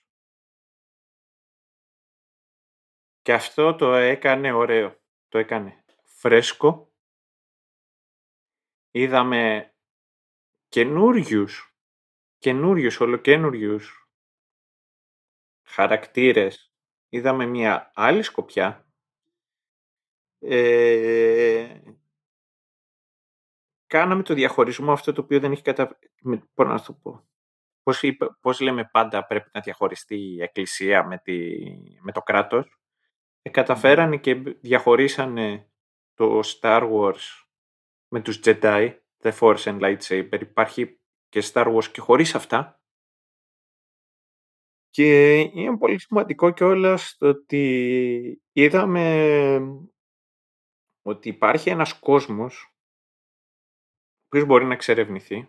Πάλι πήγαν στο Tatooine που δεν μπορώ να καταλάβω υπάρχουν ένα δισεκατομμύριο πλανήτες στους οποίους μπορείς να επισκεφτείς για ποιο λόγο πρέπει πάντα να πηγαίνεις στο Tatooine; Μπορεί να είναι και θέμα logistics, βέβαια, να μου πεις είναι πρώτερη παραγωγή το Mandalorian, αλλά αν έχουν υπολογίσει ότι ο Tatooine είναι ένας προορισμός που έχει νόημα να χρησιμοποιηθεί σε διάφορες παραγωγές Star Wars που κάνουν, δεν είναι ότι ξέρεις ε, τα βασικά πράγματα που έχουν να στήσουν ή να σχεδιάσουν, ξέρεις και τέτοια, ε, θα χρησιμοποιηθούν μία φορά. Και μπορεί να τους βολεύει ε, αυτό. Τώρα λέμε, αυτό... λέμε τώρα αυτό θέλω να σου πω είναι ότι μπορείς να φτιάξεις οποιαδήποτε κλίματα. Ε, με διαφορετικά κλίματα, όχι αμπέλια, ε, με περιοχές με διαφορετικό κλίμα. Και γιατί να επιλέξεις, ξέρω το κλασικό αυτό με την άμμο; Τουλάχιστον ταιριάζει λίγα και καλύτερα και στο συγκεκριμένο ως πιο western. Πρέπει να είναι πιο. Ε, κάτι άλλο ακόμη. Καλά, ναι, ότι ταιριάζει αυτό, ναι. Α, πρέπει να είναι και πιο φθηνό σαν φάση με CGI και τέτοια. Ναι, ναι, πολύ πιθανό. Δίνει ένα πάσινε, δίνει κάτι τέτοιο. Γιατί είχε ένα επεισόδιο, ας πούμε, με δάσος εκεί στο χωριό που πήγανε, αλλά ήταν η μόνη εξαίρεση. Ακόμη και στο άλλο που σ' άρεσε που ήταν στη φυλάκα, όλο αυτό ήταν πολύ πιο καθαρές γραμμές, σαν φάση ξέρω, και ελεγχόμενο το περιβάλλον. Ε, Επίσης, νομίζω ότι όλα αυτά έχει να κάνει και είναι και η κληρονομιά ως ένα σημείο του Dune. Ε, Προφανώς δεν εννοείς του, του, του, κινηματογραφικού Dune. Το όχι, τελευταίο, όχι, γιατί είναι πολύ πρόσφατο ναι. για να έχει κληρονομιά. Ναι, ναι, εννοώ πώς να το πω, πώς δεν μπορείς να μιλήσεις για, για ρομπότ και να, να μην αναφέρεις τον Asimov, δεν μπορείς να μιλήσεις για φάνταση και να μην πατήσεις το Tolkien. Νομίζω ότι αυτή, αυτά τα, τα space operas και τα λοιπά δεν μπορείς να μην, να μην πατήσεις λιγάκι και να μην ακουμπήσεις στο Dune. Και νομίζω ότι είμαι, χωρίς να βάζω το χέρι μου στη φωτιά, είναι πολύ πιθανό να, να επηρέασε το συγκεκριμένο. Τώρα όμως, ε, το, τα Star Wars, όπως είπα και πιο πριν, είχαν επιρροή από Κουροσάβα. Είχαν επιρροή από Σέρτζιο Λεόνι. Καλά, έχει σκάλαμα ο Λούκας. Ναι. Δηλαδή δεν το έκρυβε ακριβώς. Ναι. ναι. Και νομίζω ότι οπότε χωρίς νιώθω λιγάκι βλάκας εκεί γιατί είναι pretentious αυτό το οποίο θα πω. Ίσως το Mandalorian να πλησιάζει πιο πολύ την πηγή του Star Wars. Μου θυμίζει ένα δάσκαλο κάποτε, ο οποίος έλεγε ότι ο Μέγας Αλέξανδρος ήταν ο πρώτος χριστιανός προ Χριστού. Κάπως έτσι νιώθω κι εγώ λέγοντας ότι ε, το Mandalorian χωρίς να είναι Star Wars πλησιάζει πιο πολύ. Είναι το πρώτο Star Wars, ξέρω εγώ, προ Star Wars. Δηλαδή όπως θα πατάει, τουλάχιστον παίρνει τις ίδιες εμπνεύσεις. Αλλά πέρα, εγώ θέλω να ακούσω και τη δικιά σου τη γνώμη. Και θέλω να μου πεις δηλαδή τι είναι αυτό το οποίο όμως κάνει και Star Wars. Ε, Star Wars; Καλά, εκεί είναι που δεν τελειώνει η φάση. Ναι, εντάξει. Ναι. Και να σου πω αλήθεια, δεν νομίζω ότι.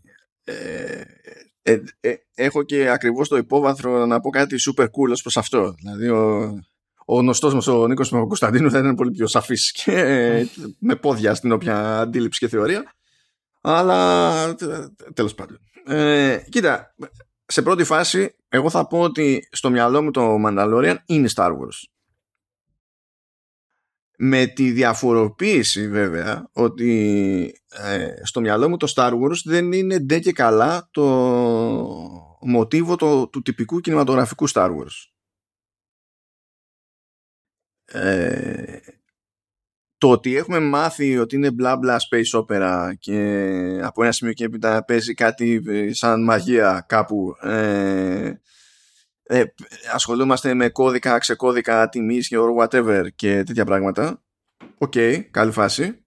Αλλά πάνω απ' όλα είναι ένας κόσμος. Δηλαδή, ε, είσαι από τις πρώτες, από τις πιο σημαντικές επιτυχίες δηλαδή, και τις αλλαγές που έφερε στο κινηματογράφο, ακόμα από την αρχή του δηλαδή, και το, από το New Hope, και νομίζω ότι εκεί τα πήγε ακόμη καλύτερα, καλά σε πολλά τα πήγε ακόμη καλύτερα, αλλά και σε αυτό τα πήγε πολύ καλύτερα το The Empire Strikes Back, ήταν το λεγόμενο, η λεγόμενη χρήση του a ε, ε, lived universe. Με τη λογική ότι μέχρι τότε όταν είχες να δείξεις κάτι το οποίο ήταν φανταστικό, ήταν επιστημονικής φαντασίας, ήταν δεν ξέρω και εγώ τι, ε, τελείως τυχαία όλα τα σκηνικά ήταν πεντακάθαρα, όλα ήταν κομπλέ, λες και μόλις φτιαχτήκανε τώρα για πάντα. Είναι αυτό το αστείο που βλέπεις καμιά φορά καμιά περιπέτεια που λένε εποχής τύπου short and sandal και έχει ξέρω εγώ ρωμαϊκή αυτοκρατορία και είναι λες και μόλις τελειώσανε και τα στείνανε όλα εκείνη την ώρα. Ναι, ναι, ναι, είναι, ναι. Ούτε σκόνη δεν παίζει πουθενά. Ναι, ναι. Ε, και για κάποιο λόγο, ρε παιδί μου, δεν κάνανε αυτόν τον κόπο στο σινεμά μέχρι τότε. Που προφανώς είναι πιο δύσκολο και πιο κοστοβόρο. Έτσι. Δεν είναι.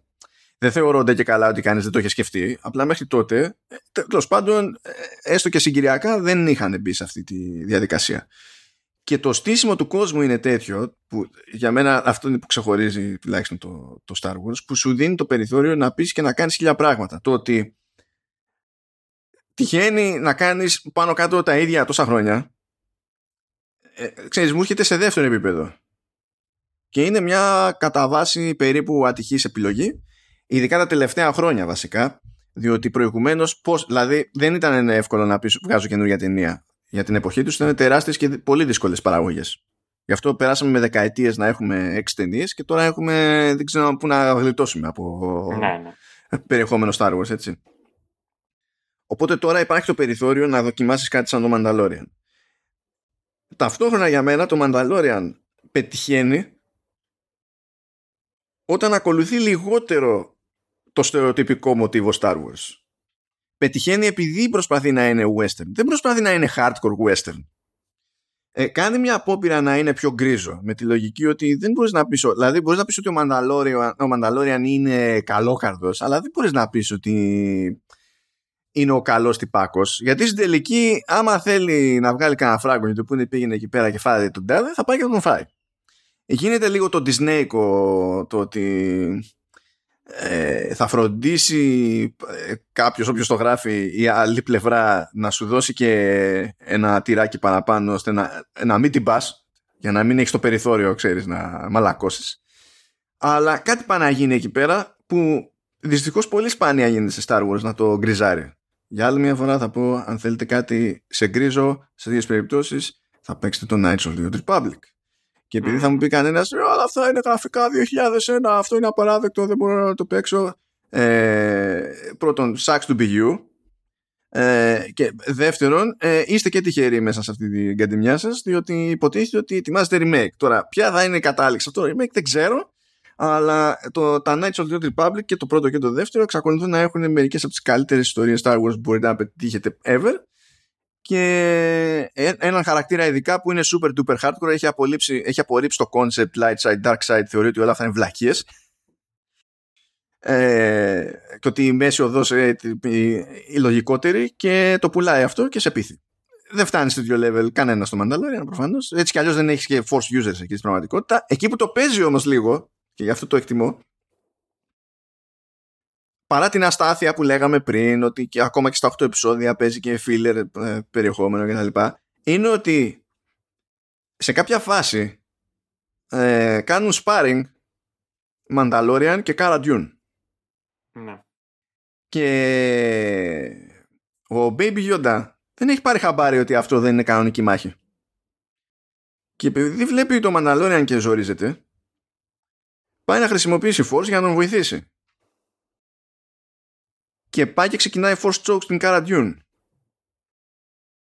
Και λες, οπ, οπ, οπ, οπ, κάτι έχουμε εδώ. Ε, δεν εξερευνείται πολύ σε αυτή τη σεζόν αυτό το πράγμα, αλλά σου δείχνει, ρε παιδί μου, κάτι το οποίο είναι super cute. Ξέρεις ότι είναι force sensitive και τα λοιπά. Είναι ότι είναι και θέμα συγκυρίας και περιστάσεων το προς τα που θα γύρει. Και εκεί μπλέκεις με, με τα θέματα του ίδιου του Μανταλόριαν με τη λογική ότι ήταν ορφανός, ότι τον μάζεψαν οι Μανταλόριανς, μεγάλος ως Μανταλόριαν, παρότι τεχνικός δεν είναι από τον πλανήτη Μάνταλορ, ξέρω εγώ. Οπότε υιοθέτησε κάποιες αρχές, κάποια πιστεύω και και και. Και το, το πιάνει λίγο αυτό. Το δουλεύει περισσότερο εντάξει, παρακάτω και νομίζω ότι σε κάθε περίπτωση σφίγγεται λίγο, μαζεύεται λίγο η φάση γιατί ξεκολουθεί να είναι Disney οπότε καταλαβαίνετε. Αλλά την κάνει τη ρημάδα τη, την προσπάθεια. Θα πεις δεν το έχουμε ξαναδεί αυτό να παίζει λίγο σε Star Wars. Δεν έχουμε το, το κλασικό το πόπο ε, μην ξεφύγεις και στραφείς προς το ε, dark side και δεν ξέρω και εγώ τι. Ναι αλλά η γνώμη μου είναι ότι συνήθως γίνεται πιο άχαρα εδώ δεν γίνεται σχεδόν καθόλου. Εδώ υπονοείται, έτσι. Υπονοείται. Και γι' αυτό εξακολουθώ και ελπίζω. Ε, αλλά συχνά γίνεται άχαρα όπου, όπου γίνεται το, το πράγμα. Και γι' αυτό εκεί όταν ξεφεύγει από την κλασική συνταγή αυτού που περιμένεις από Star Wars το Mandalorian κατά λίγο παρά τα όποια ζητήματά του σε ρυθμό και τέτοια και το εκτιμώ περισσότερο από ό,τι περίμενα. Και έχω να πω ότι για άλλη μια φορά σώζει λαό ο Φαβρό. Δηλαδή, στην ουσία έσωσε κινηματογραφικά τη Marvel. Ε, ε, σώσει τώρα και που κατέληξε η Marvel να είναι στην Disney, εντάξει, ε, μισοέσωσε και τη Lucasfilm, που πάλι είναι Disney και τα λοιπά, κόντρα σε προγνωστικά, κόντρα σε μέχρι τότε αποτελέσματα, πειράματα, απόπειρες και, και τα λοιπά και εξακολουθεί να μην είναι στην άκρη του μυαλού των περισσότερων ως κάποιος σκηνοθέτης ε, με πραγματική επιρροή και εκτόπισμα. Και μέσα σε όλα στο Mandalorian έκανε και το κομμάτι του από την άποψη ότι προσπάθησε με το Cowboys and Aliens, έφαγε τα μούτρα του εμπορικά, αλλά λέει, όχι ρε κουφάλες. Ναι, ναι, ναι. Θα σας το κάνω Star Wars και θα το φάτε και θα πείτε και ευχαριστώ. Και το έκανε. το έκανε.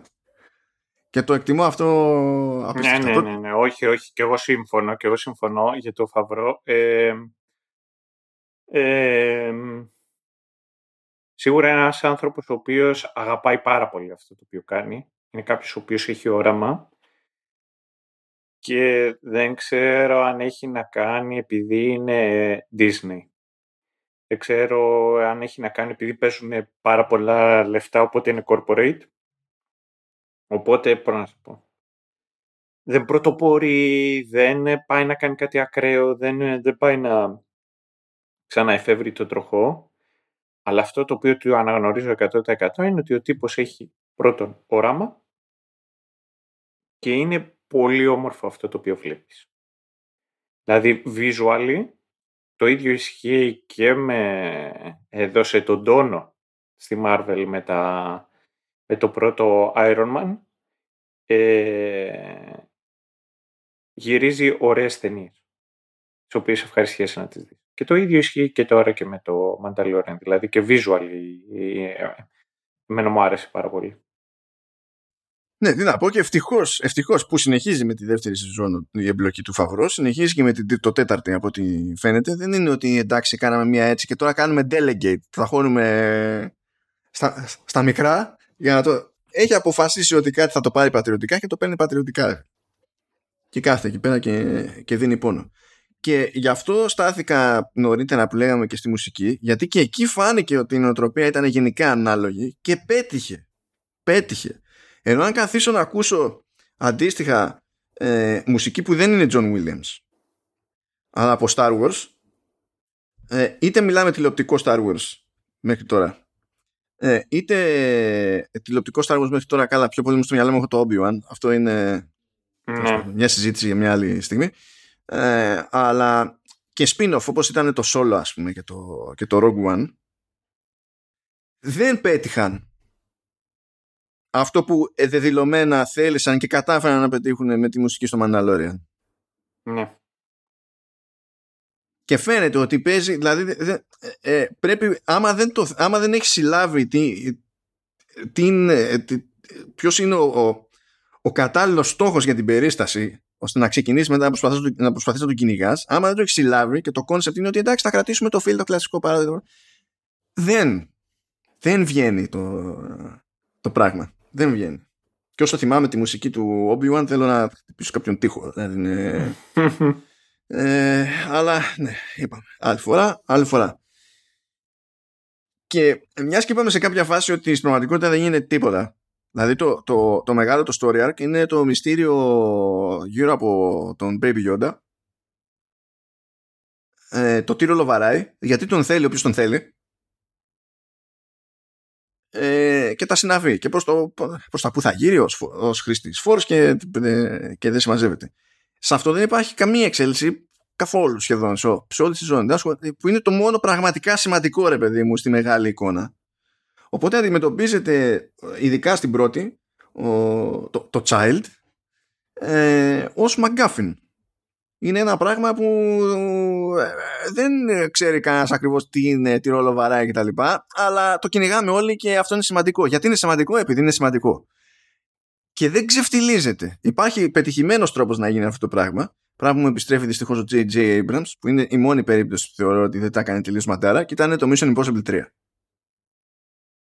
Όπου εκεί το McGuffin. Αυτό, το έχει, αυτό μου το έφερες boomerang τώρα, γιατί δεν έχεις άδικο. Ναι ε, όπου εκεί το McGuffin ήταν το λεγόμενο Rabbit's Foot, το οποίο ήταν κάποιο υποτιθέμενο βιολογικό όπλο που δεν σου εξηγεί ποτέ κανένας τι κάνει; Δεν έχει ιδέα, τελειώνει η ταινία, δεν ενδιαφέρθηκε κανένας. Απλά ό, ό, όλοι το θέλουν.